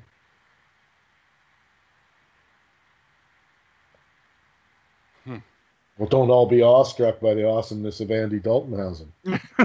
you know, Jesus. Jeff, what do you think, Andy Dalton? I, I mean, it's. I don't think it's got any better. Trubisky or Foles. I mean, what do you do? You know, you. Like putting a band-aid on terminal cancer. I mean, here's a team that had a chance to draft Deshaun Watson and Pat Mahomes, and they went traded up, traded up to get Mitchell Trubisky. In their defense, Okay, Trubisky but did look Yeah, pretty but good coming he out. did. But then they, but they, have they even really given him a much of a like they've not given him anything to work with. Certainly, They need a line. Let's just say it. They need a line. They Allen Robinson's actually a very good receiver. He, He is. is. He and they got a they've got a good running game. They have They're no pass it. It blocking. They're not doing Hey. Robinson ain't justice. No, and they have no pass blocking at all. They need a line. I I mean, mean, It's just their- Tom Brady is is is on the Bears, and he has the line they have right now. They go what six and ten, he's getting six killed. Exactly. You can't win in the NFL without a line, and the Bears do not have a line. I'm I sorry. mean, you- when you draft a guy, you you when you move up to draft a guy, pass a Super Bowl winning quarterback, and then turn around and let the guy play for whatever how what was it three seasons, and then go well that our future I guess didn't happen fast enough. We're out of here.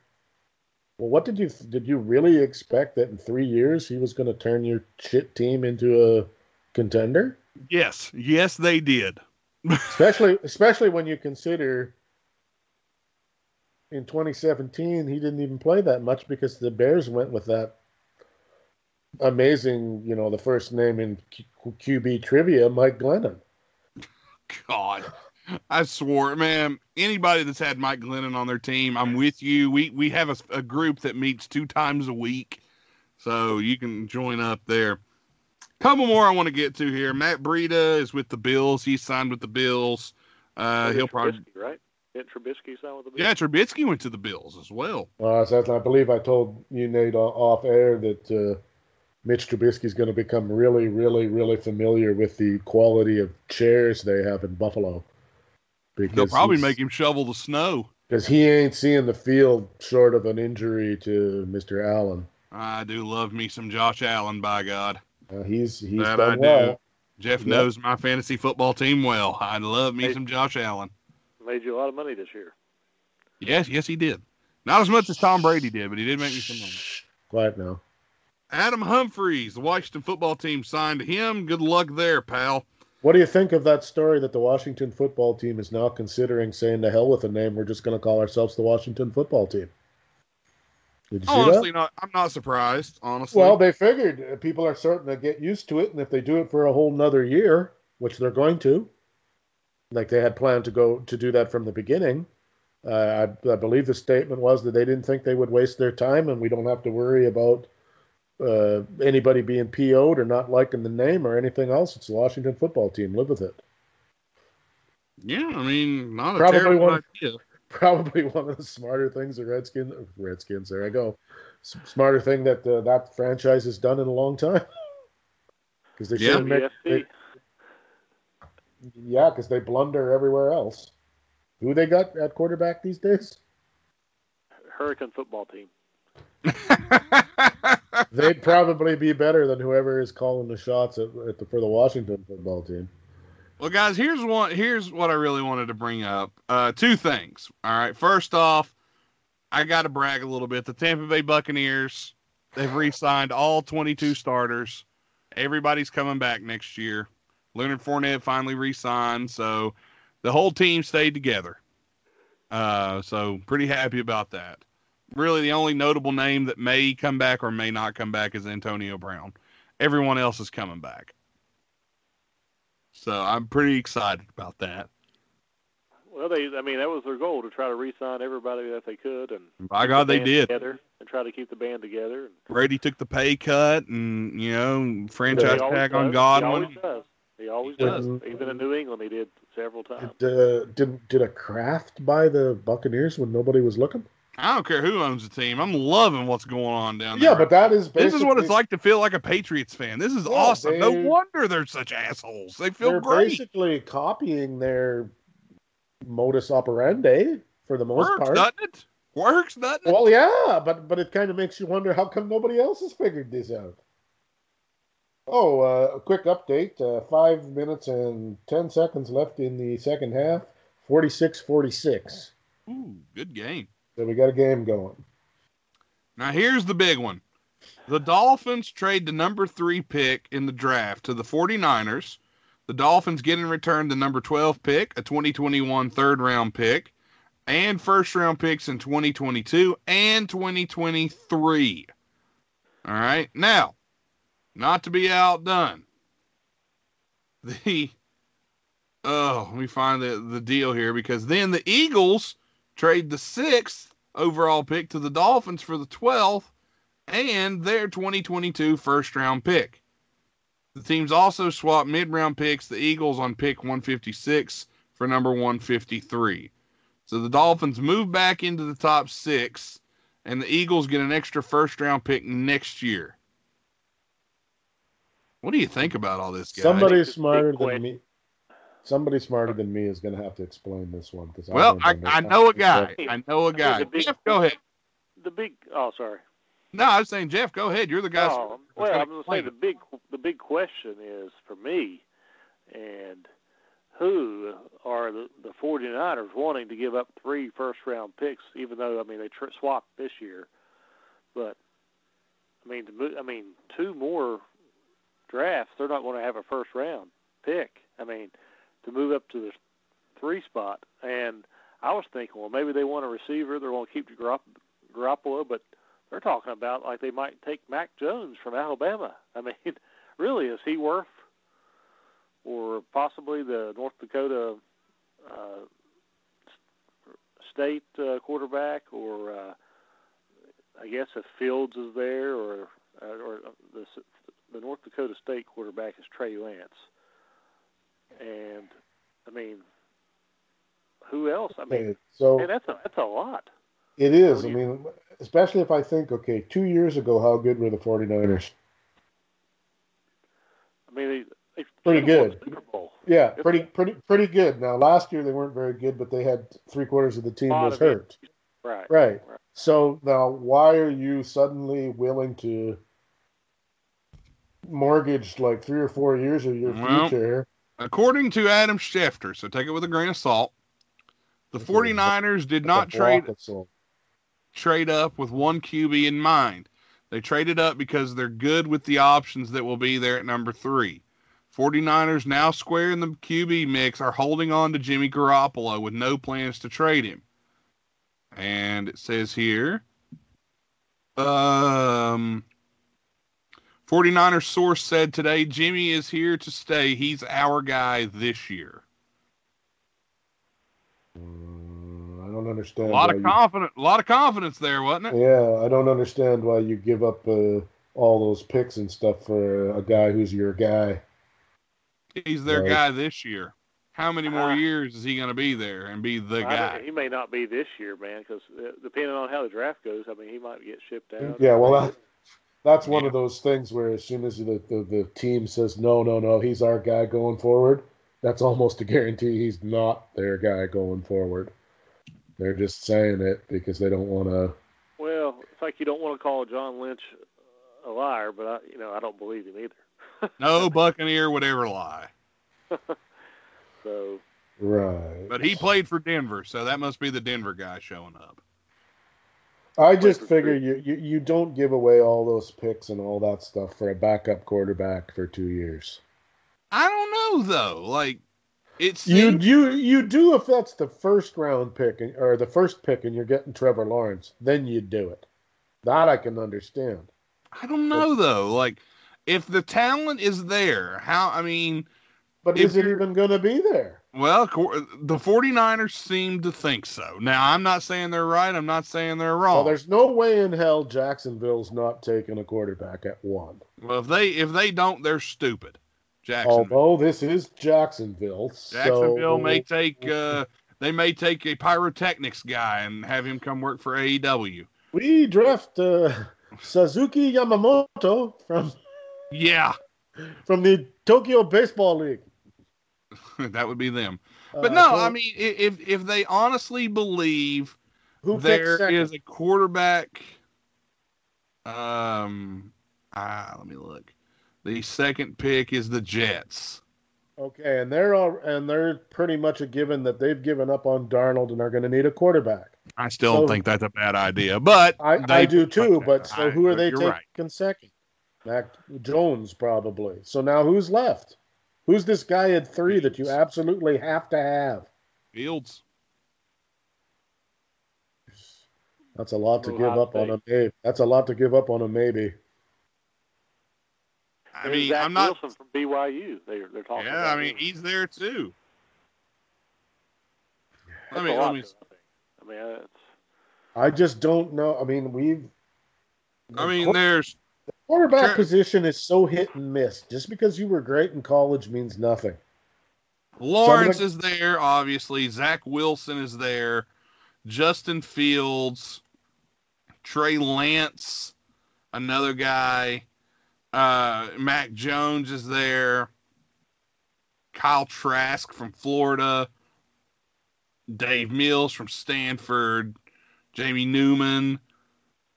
I mean, again, now I have to assume that I, I have to give the benefit of the doubt to NFL scouts over what we know about it. But the list of first round quarterback busts is very long and very distinguished. Uh, I mean, we can start naming names and we can go for half Leaf. RG3. EJ Manuel. God. Who was the guy who, who had to give back part of his salary? JaMarcus Russell. JaMarcus Russell. Oh, okay. All right. Idea. Not even joking on this. Idea. Next week, and I'm not even kidding. I will. I I will make this if I have to, for you two. And Jeff may kill you, Tim, but I think this would be fun. I think we do uh, kind of similar to Jeopardy, but we do NFL bust trivia. Well, I'll just cheat a little bit so that I don't look too bad. Well, what I that I mean, we and we only stick to like big time busts. Like we don't say, well, this offensive tackle sucked. No, none of that. I mean, I'm good talking- lord! I mean, we can just go to the Jets and Bears and Well, Look at but their we do, draft but picks, we and find some we them. find some skill position. You know, running back, quarterback. I think you stick running back, quarterback, wide receiver. I mean, Uh, there's an, there's been enough of them, so All right, I mean, there would isn't any. You two sport, be but- down to do that because I think that would be awesome. What do you Oh think, yeah, Jack? You're all right with it. Sassy All right. Jeff. I'll Yeah, all right. Rick, Jeff, what do you think? Sassy. All right, I think uh, that'll be that'll be a little tease for next week. We'll get that together. NFL draft bust trivia. This will be fun. I think. What's the score on the game right now? Uh, 48-47 with a minute 44 left for UCLA. UCLA is leading. All right. Well, um, yeah, we've we've pretty much hit time here. Uh, but I, you know, if you guys are all right, we can hang for just a minute before uh, and just catch see who wins the game. Would that be? Oh yes, Yeah, I yes, mean, yes, that's fine. yes, I yes. mean, Yeah, that way we can. Hopefully, uh, Tim, uh, he'll have a heartbeat after the game. Well, if you hear uh, like the sound of like something falling and a thump, phone nine one one, will you? This keeps on shooting these layups It just, I mean, it's That like don't not go. looking. Yeah, I mean, they're just coming off the side of the rim. I don't, This is this is probably uh, this is probably gonna. Michigan's got fouls to give, if I'm reading that correctly. they do. So they're they're in decent shape. This is going to come down to the wire here. UCLA seems to be content to hold on to the ball. Ooh. They're letting the shot clock uh, drain down. Jeff, let me ask you this. Nice shot, bastards. Let me ask you this, Jeff. Okay. While the game's going on, high school basketball should there be a shot clock? Uh, uh, yeah. You think I do. so? I got to say, Uh, Nate, after watching that game yesterday, it's a definite yes. Maybe a little bit longer than a pro one or a college one, but there needs to 40 be one. I th- I say no. No, it's nonsense when you can run when they literally ran like a minute and a half off the clock just standing there. But- You've got to defend. They didn't have to defend. Nobody did anything. They just stood there and the kid Well, dribbled the ball. you no no no no no, but if you get up, you can force a five seconds. You can force the Uh, ball to be turned over. Dumb. I don't like it. Okay, well you don't have to. I'm just saying. I, I, don't. think I think that they're Now, granted, luckily in, in high school basketball, or at least from what I've been watching, it does it isn't an issue all that often because most of the kids are quite happy to throw that thing up from anywhere. So it maybe isn't become quite as much of an issue as it would in other levels. Well, this is this is yeah. I'm just talking West Virginia because this is. I don't know others. I think it's a state by state thing. Is there a push to put one in? There's a lot of people that say there need to be one, and there's a lot of people that say there doesn't need to be one. I personally don't think there needs to be one. Just because any, just because um, of that here here I'll say this. If you do implement a shot clock in high school basketball in West Virginia, then in my opinion you need to take away the rule of I D you up for five seconds and it's a turnover. Does that make sense? Yeah, fair enough. Jeff, you would you agree with that at least? Uh, no. No. Okay. well, sassy Jeff strikes Be again. a prick tonight. All right, prick. Maybe There's- tonight. I think if it's if you D somebody up, regardless if there's a shot clock, it should be just like the you know these these guys can handle the ball well uh, in the high school, just like they can in college. The way I look at it, uh, I don't know. I, I know you. I know Nathan. You're. It's kind of a. If you would have asked me this question like ten or fifteen years ago, Nathan, I probably would have had to stick with it, traditionalist, I guess. But Yeah. I kind of like, you know, I think you need to get out of that just sitting there, not doing anything. You know, if you get like a say you get a 46 to 43 lead with five minutes left. I mean, you can do what you have to do to run out the clock. I mean, is that fun? I mean, if you I mean, but it does take teams. To me, it takes teams who are less talented and gives them a little bit of a, a more of a chance. yeah, it kind of does. I guess you could say with that, but uh, I'd like to see a 40 second. Does it uh, more come down to okay, what is the purpose of high school basketball? Is it for kids to play basketball in high school? Is it for kids to get prepared for a college career? Like, what's your what's your reasoning for there being high school sports? If it's you know, so that the if it's more like less about winning and more about playing, then it probably doesn't really matter if you're a kind of person who wants their kid to, you know, maybe you get a scholarship to go to, to college, maybe you care more about that. Maybe. Maybe. I, I don't know. That's not a thing up here. So,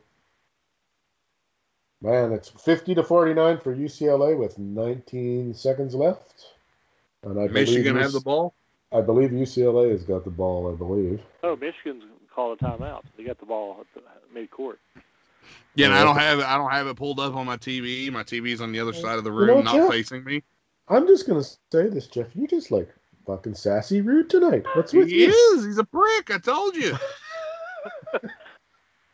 I didn't. This is a side of you I haven't seen. I, I don't like it. I I've seen many sides of Jeff. you. I just politely corrected you. I, Politely. I, I just have this feeling that this is going to be uh, your last appearance. I, I, I don't. Nah, we've already scheduled him for next week. Oh, I can be unscheduled really quick. He's our special guest during the NCAA tournament. Quick, quick call to Newhausen, and no, Jeff can't be on anymore. Newhausen. oh goodness. All right, let's have a prediction here. Uh, I think the ball is going to go. They're going to set a screen on the low block to go to Dickinson, and he's going to. Uh, Uh, Put. UCLA's got the possession arrow, so they can't. You, know, do you, you you can't foul right now. You're gonna have to play some good defense, correct? According to the odds on ESPN, as I'm looking at it, Michigan has a 51.7% chance of winning. Yeah, you watch. I have probably doomed Michigan. I think I think UCLA will win. you're on the That's edge good. of your seat, aren't you, Tim? No, I'm not even. I'm. I'm not? I'm not. I'm. Yeah, no. you mistake my love of. You've overrated my love of college sports. No, he's not like- guys. He's not I like can- me during the Super Bowl. Yeah, no, I can enjoy it while it's on, and the minute it's over, I'm done. My Oh, I got wins a- a good elite elite eight game. Yeah, finally. Wait, Well, I don't know if it's a good game, but a close game, I guess you could say. Oh, Man, uh, UCLA came out of nowhere this year. Oh, oh my Shot. gosh! shot clock off. Got a foul. Why did he take that shot from where he took it? Here's the What? problem for Michigan. They're not in the UCLA's not in the bonus yet. Yeah, that's a problem. foul.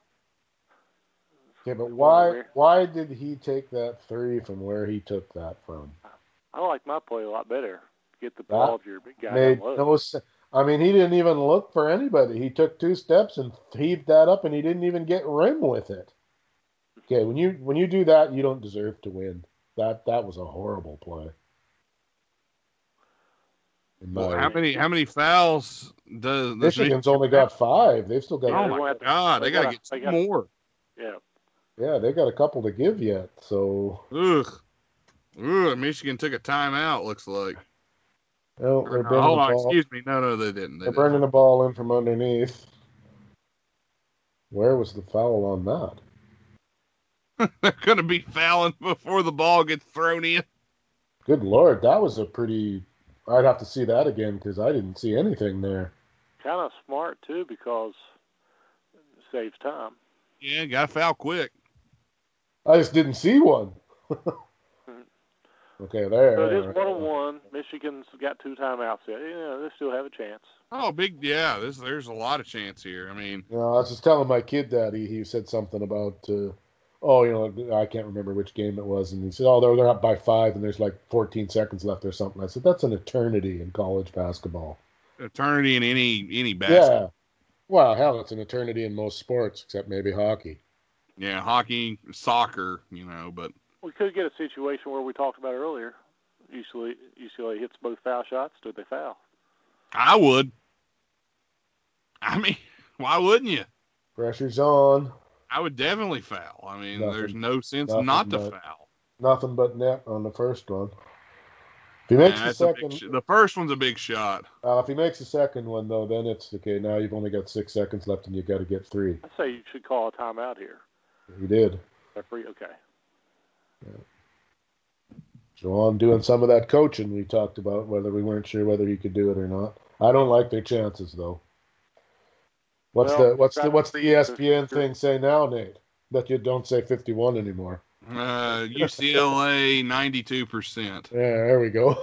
that seems more likely to me. It's kind of high, I think. But Well, yeah, maybe not 92, but it certainly isn't 51% in Michigan anymore. Well, we have a Christian Laettner moment. No, because you need a Oh. three. No, because he, well, Michigan hasn't got a Christian Laettner either. Well, that's got to be, I mean, uh, full marks to UCLA if they win, but boy, that's got to be considered a pretty big upset. Oh yeah, I mean, a, a double-digit seed to the Final Four. And right now, Yeah. Bay- Baylor and Gonzaga are both going, well, yeah, excellent. Yeah, this is uh, come down to the wire here.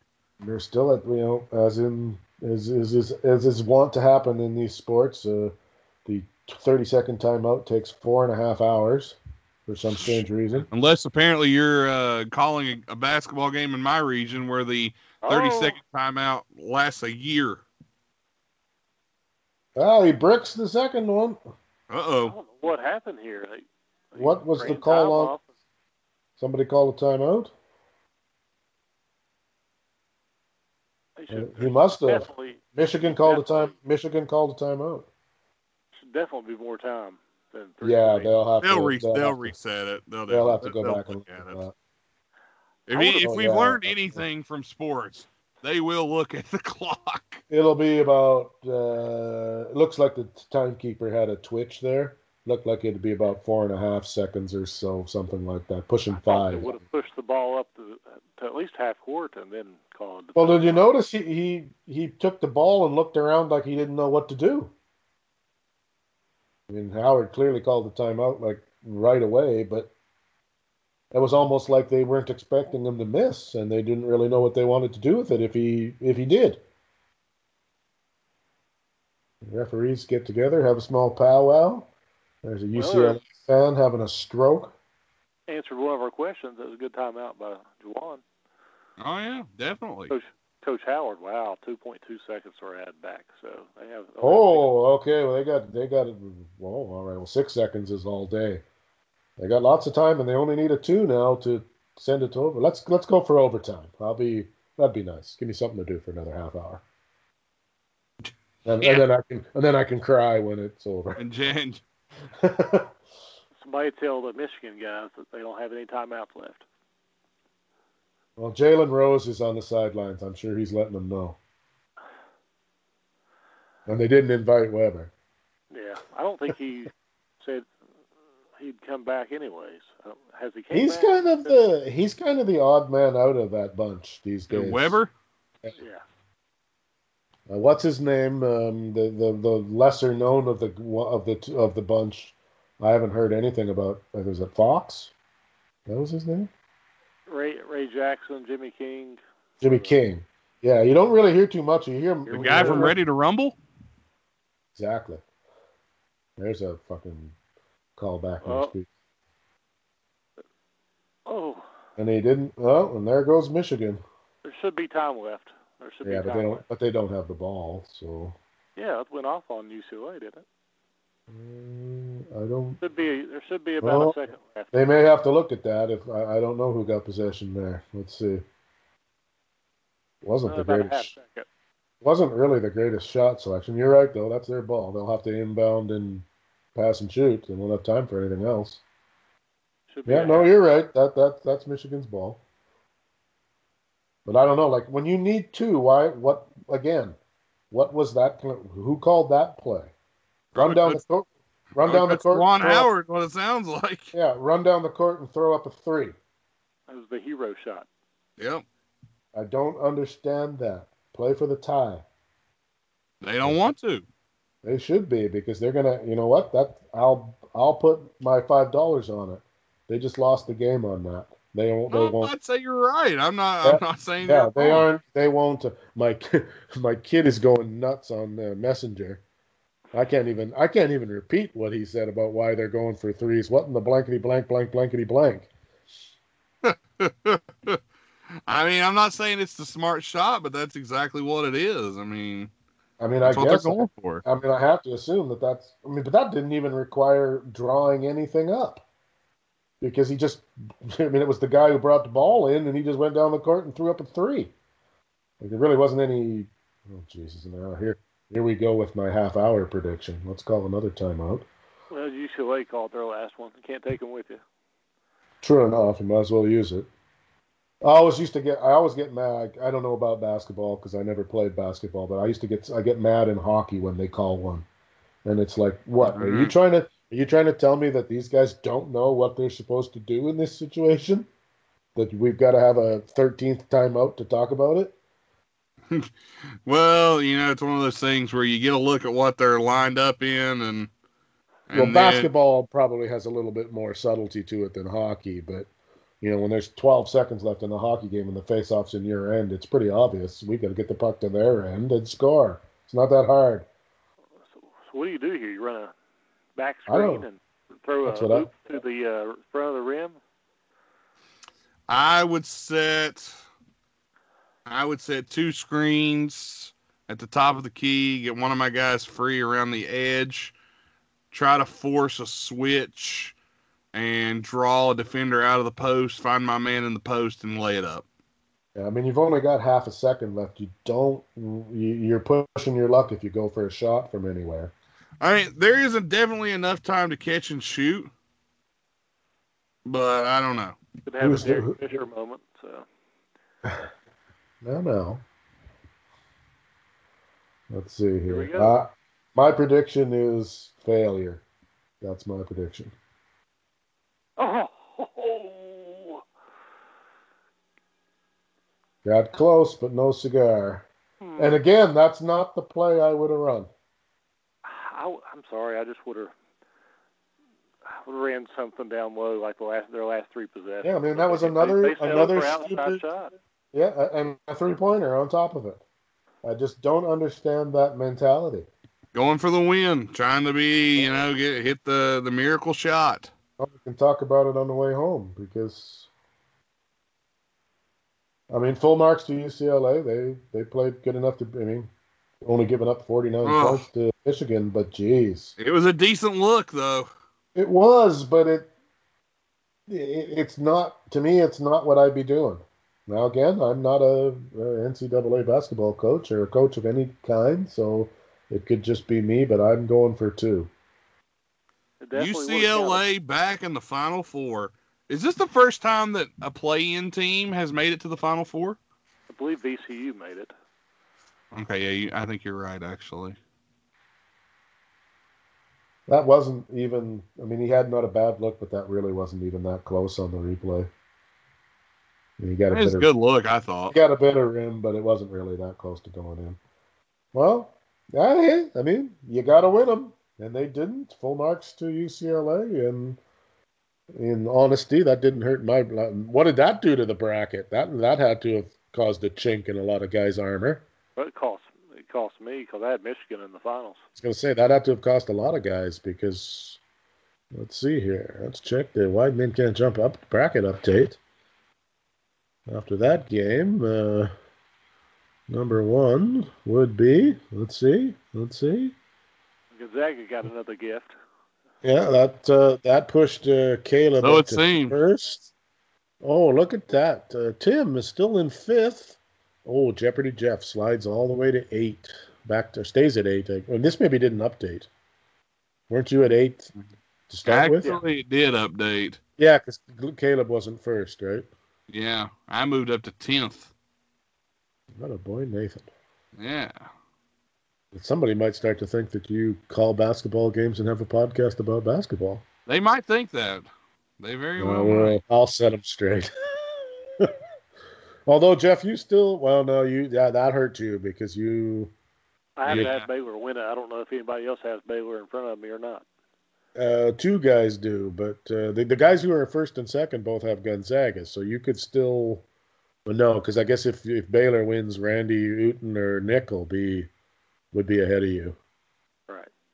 Yeah, because they're they both got Baylor too, and they're ahead of Yeah. you now. Loser Well, this year. Well, guys, the final four field is set UCLA, Gonzaga, Baylor, and Houston. Let's Be have a very look at. surprised Baylor and uh, Baylor and Gonzaga isn't in the final, but you never know. Hey, crazier things have happened. And the UCLA Uh, Bruins continue their Cinderella run. I gotta figure though. I mean, if you've got to pick a, you know, well, we might as well do it before we go. Um, I mean, Gonzaga against UCLA. You got to I'm, pick I'm Gon- taking I'm taking Gonzaga.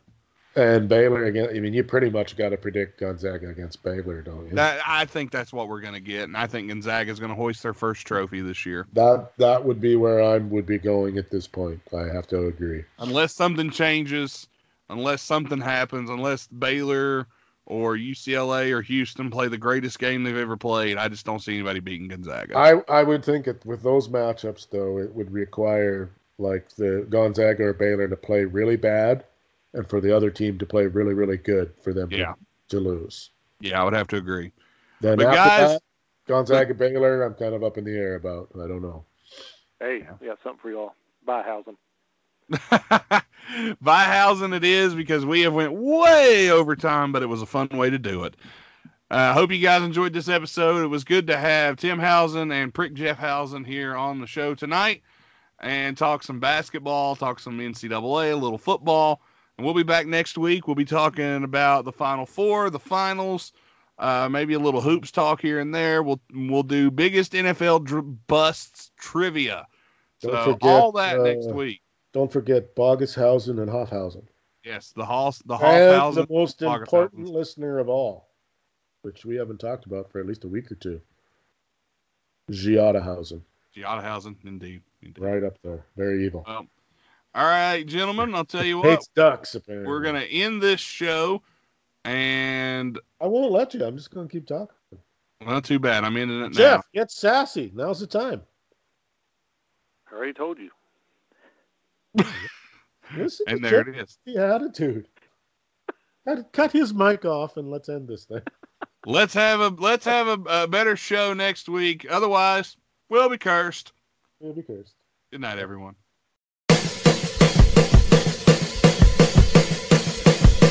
Thanks for listening to Wide Men Can't Jump on the Wide Men Radio Network, located at anchor.fm slash WMCJ. Check us out there and download our podcast directly from Anchor or subscribe on one of the many platforms where we're located, including iTunes, Spotify, and more. Thanks to our great sponsors for making this program possible, New Taylor and Associates at newlawoffice.com, Atomic Comics and Collectibles LLC, located at facebook.com slash Atomic Comics and Collectibles LLC, StripCam Fun at stripcamfun.com, as well as Stay Classy Meats, located at stayclassymeats.com. Use our promo code WIDEMEN and save 10% on your order. We hope you enjoyed this edition of Sports Talk with Nate and Tim, and we hope you come back and join us again for our next episode at the same spot you found it last time. Thanks again to the wonderful Horse Burner for providing our intro song, as well as all the other content they bring out. Check them out on YouTube, iTunes, Apple Music, and Spotify. Thanks again for listening to Wide Men Can't Jump. We hope to see you back next time. For Tim, this is Nate saying so long for now, and we'll see you again on the next edition of Wide Men Can't Jump.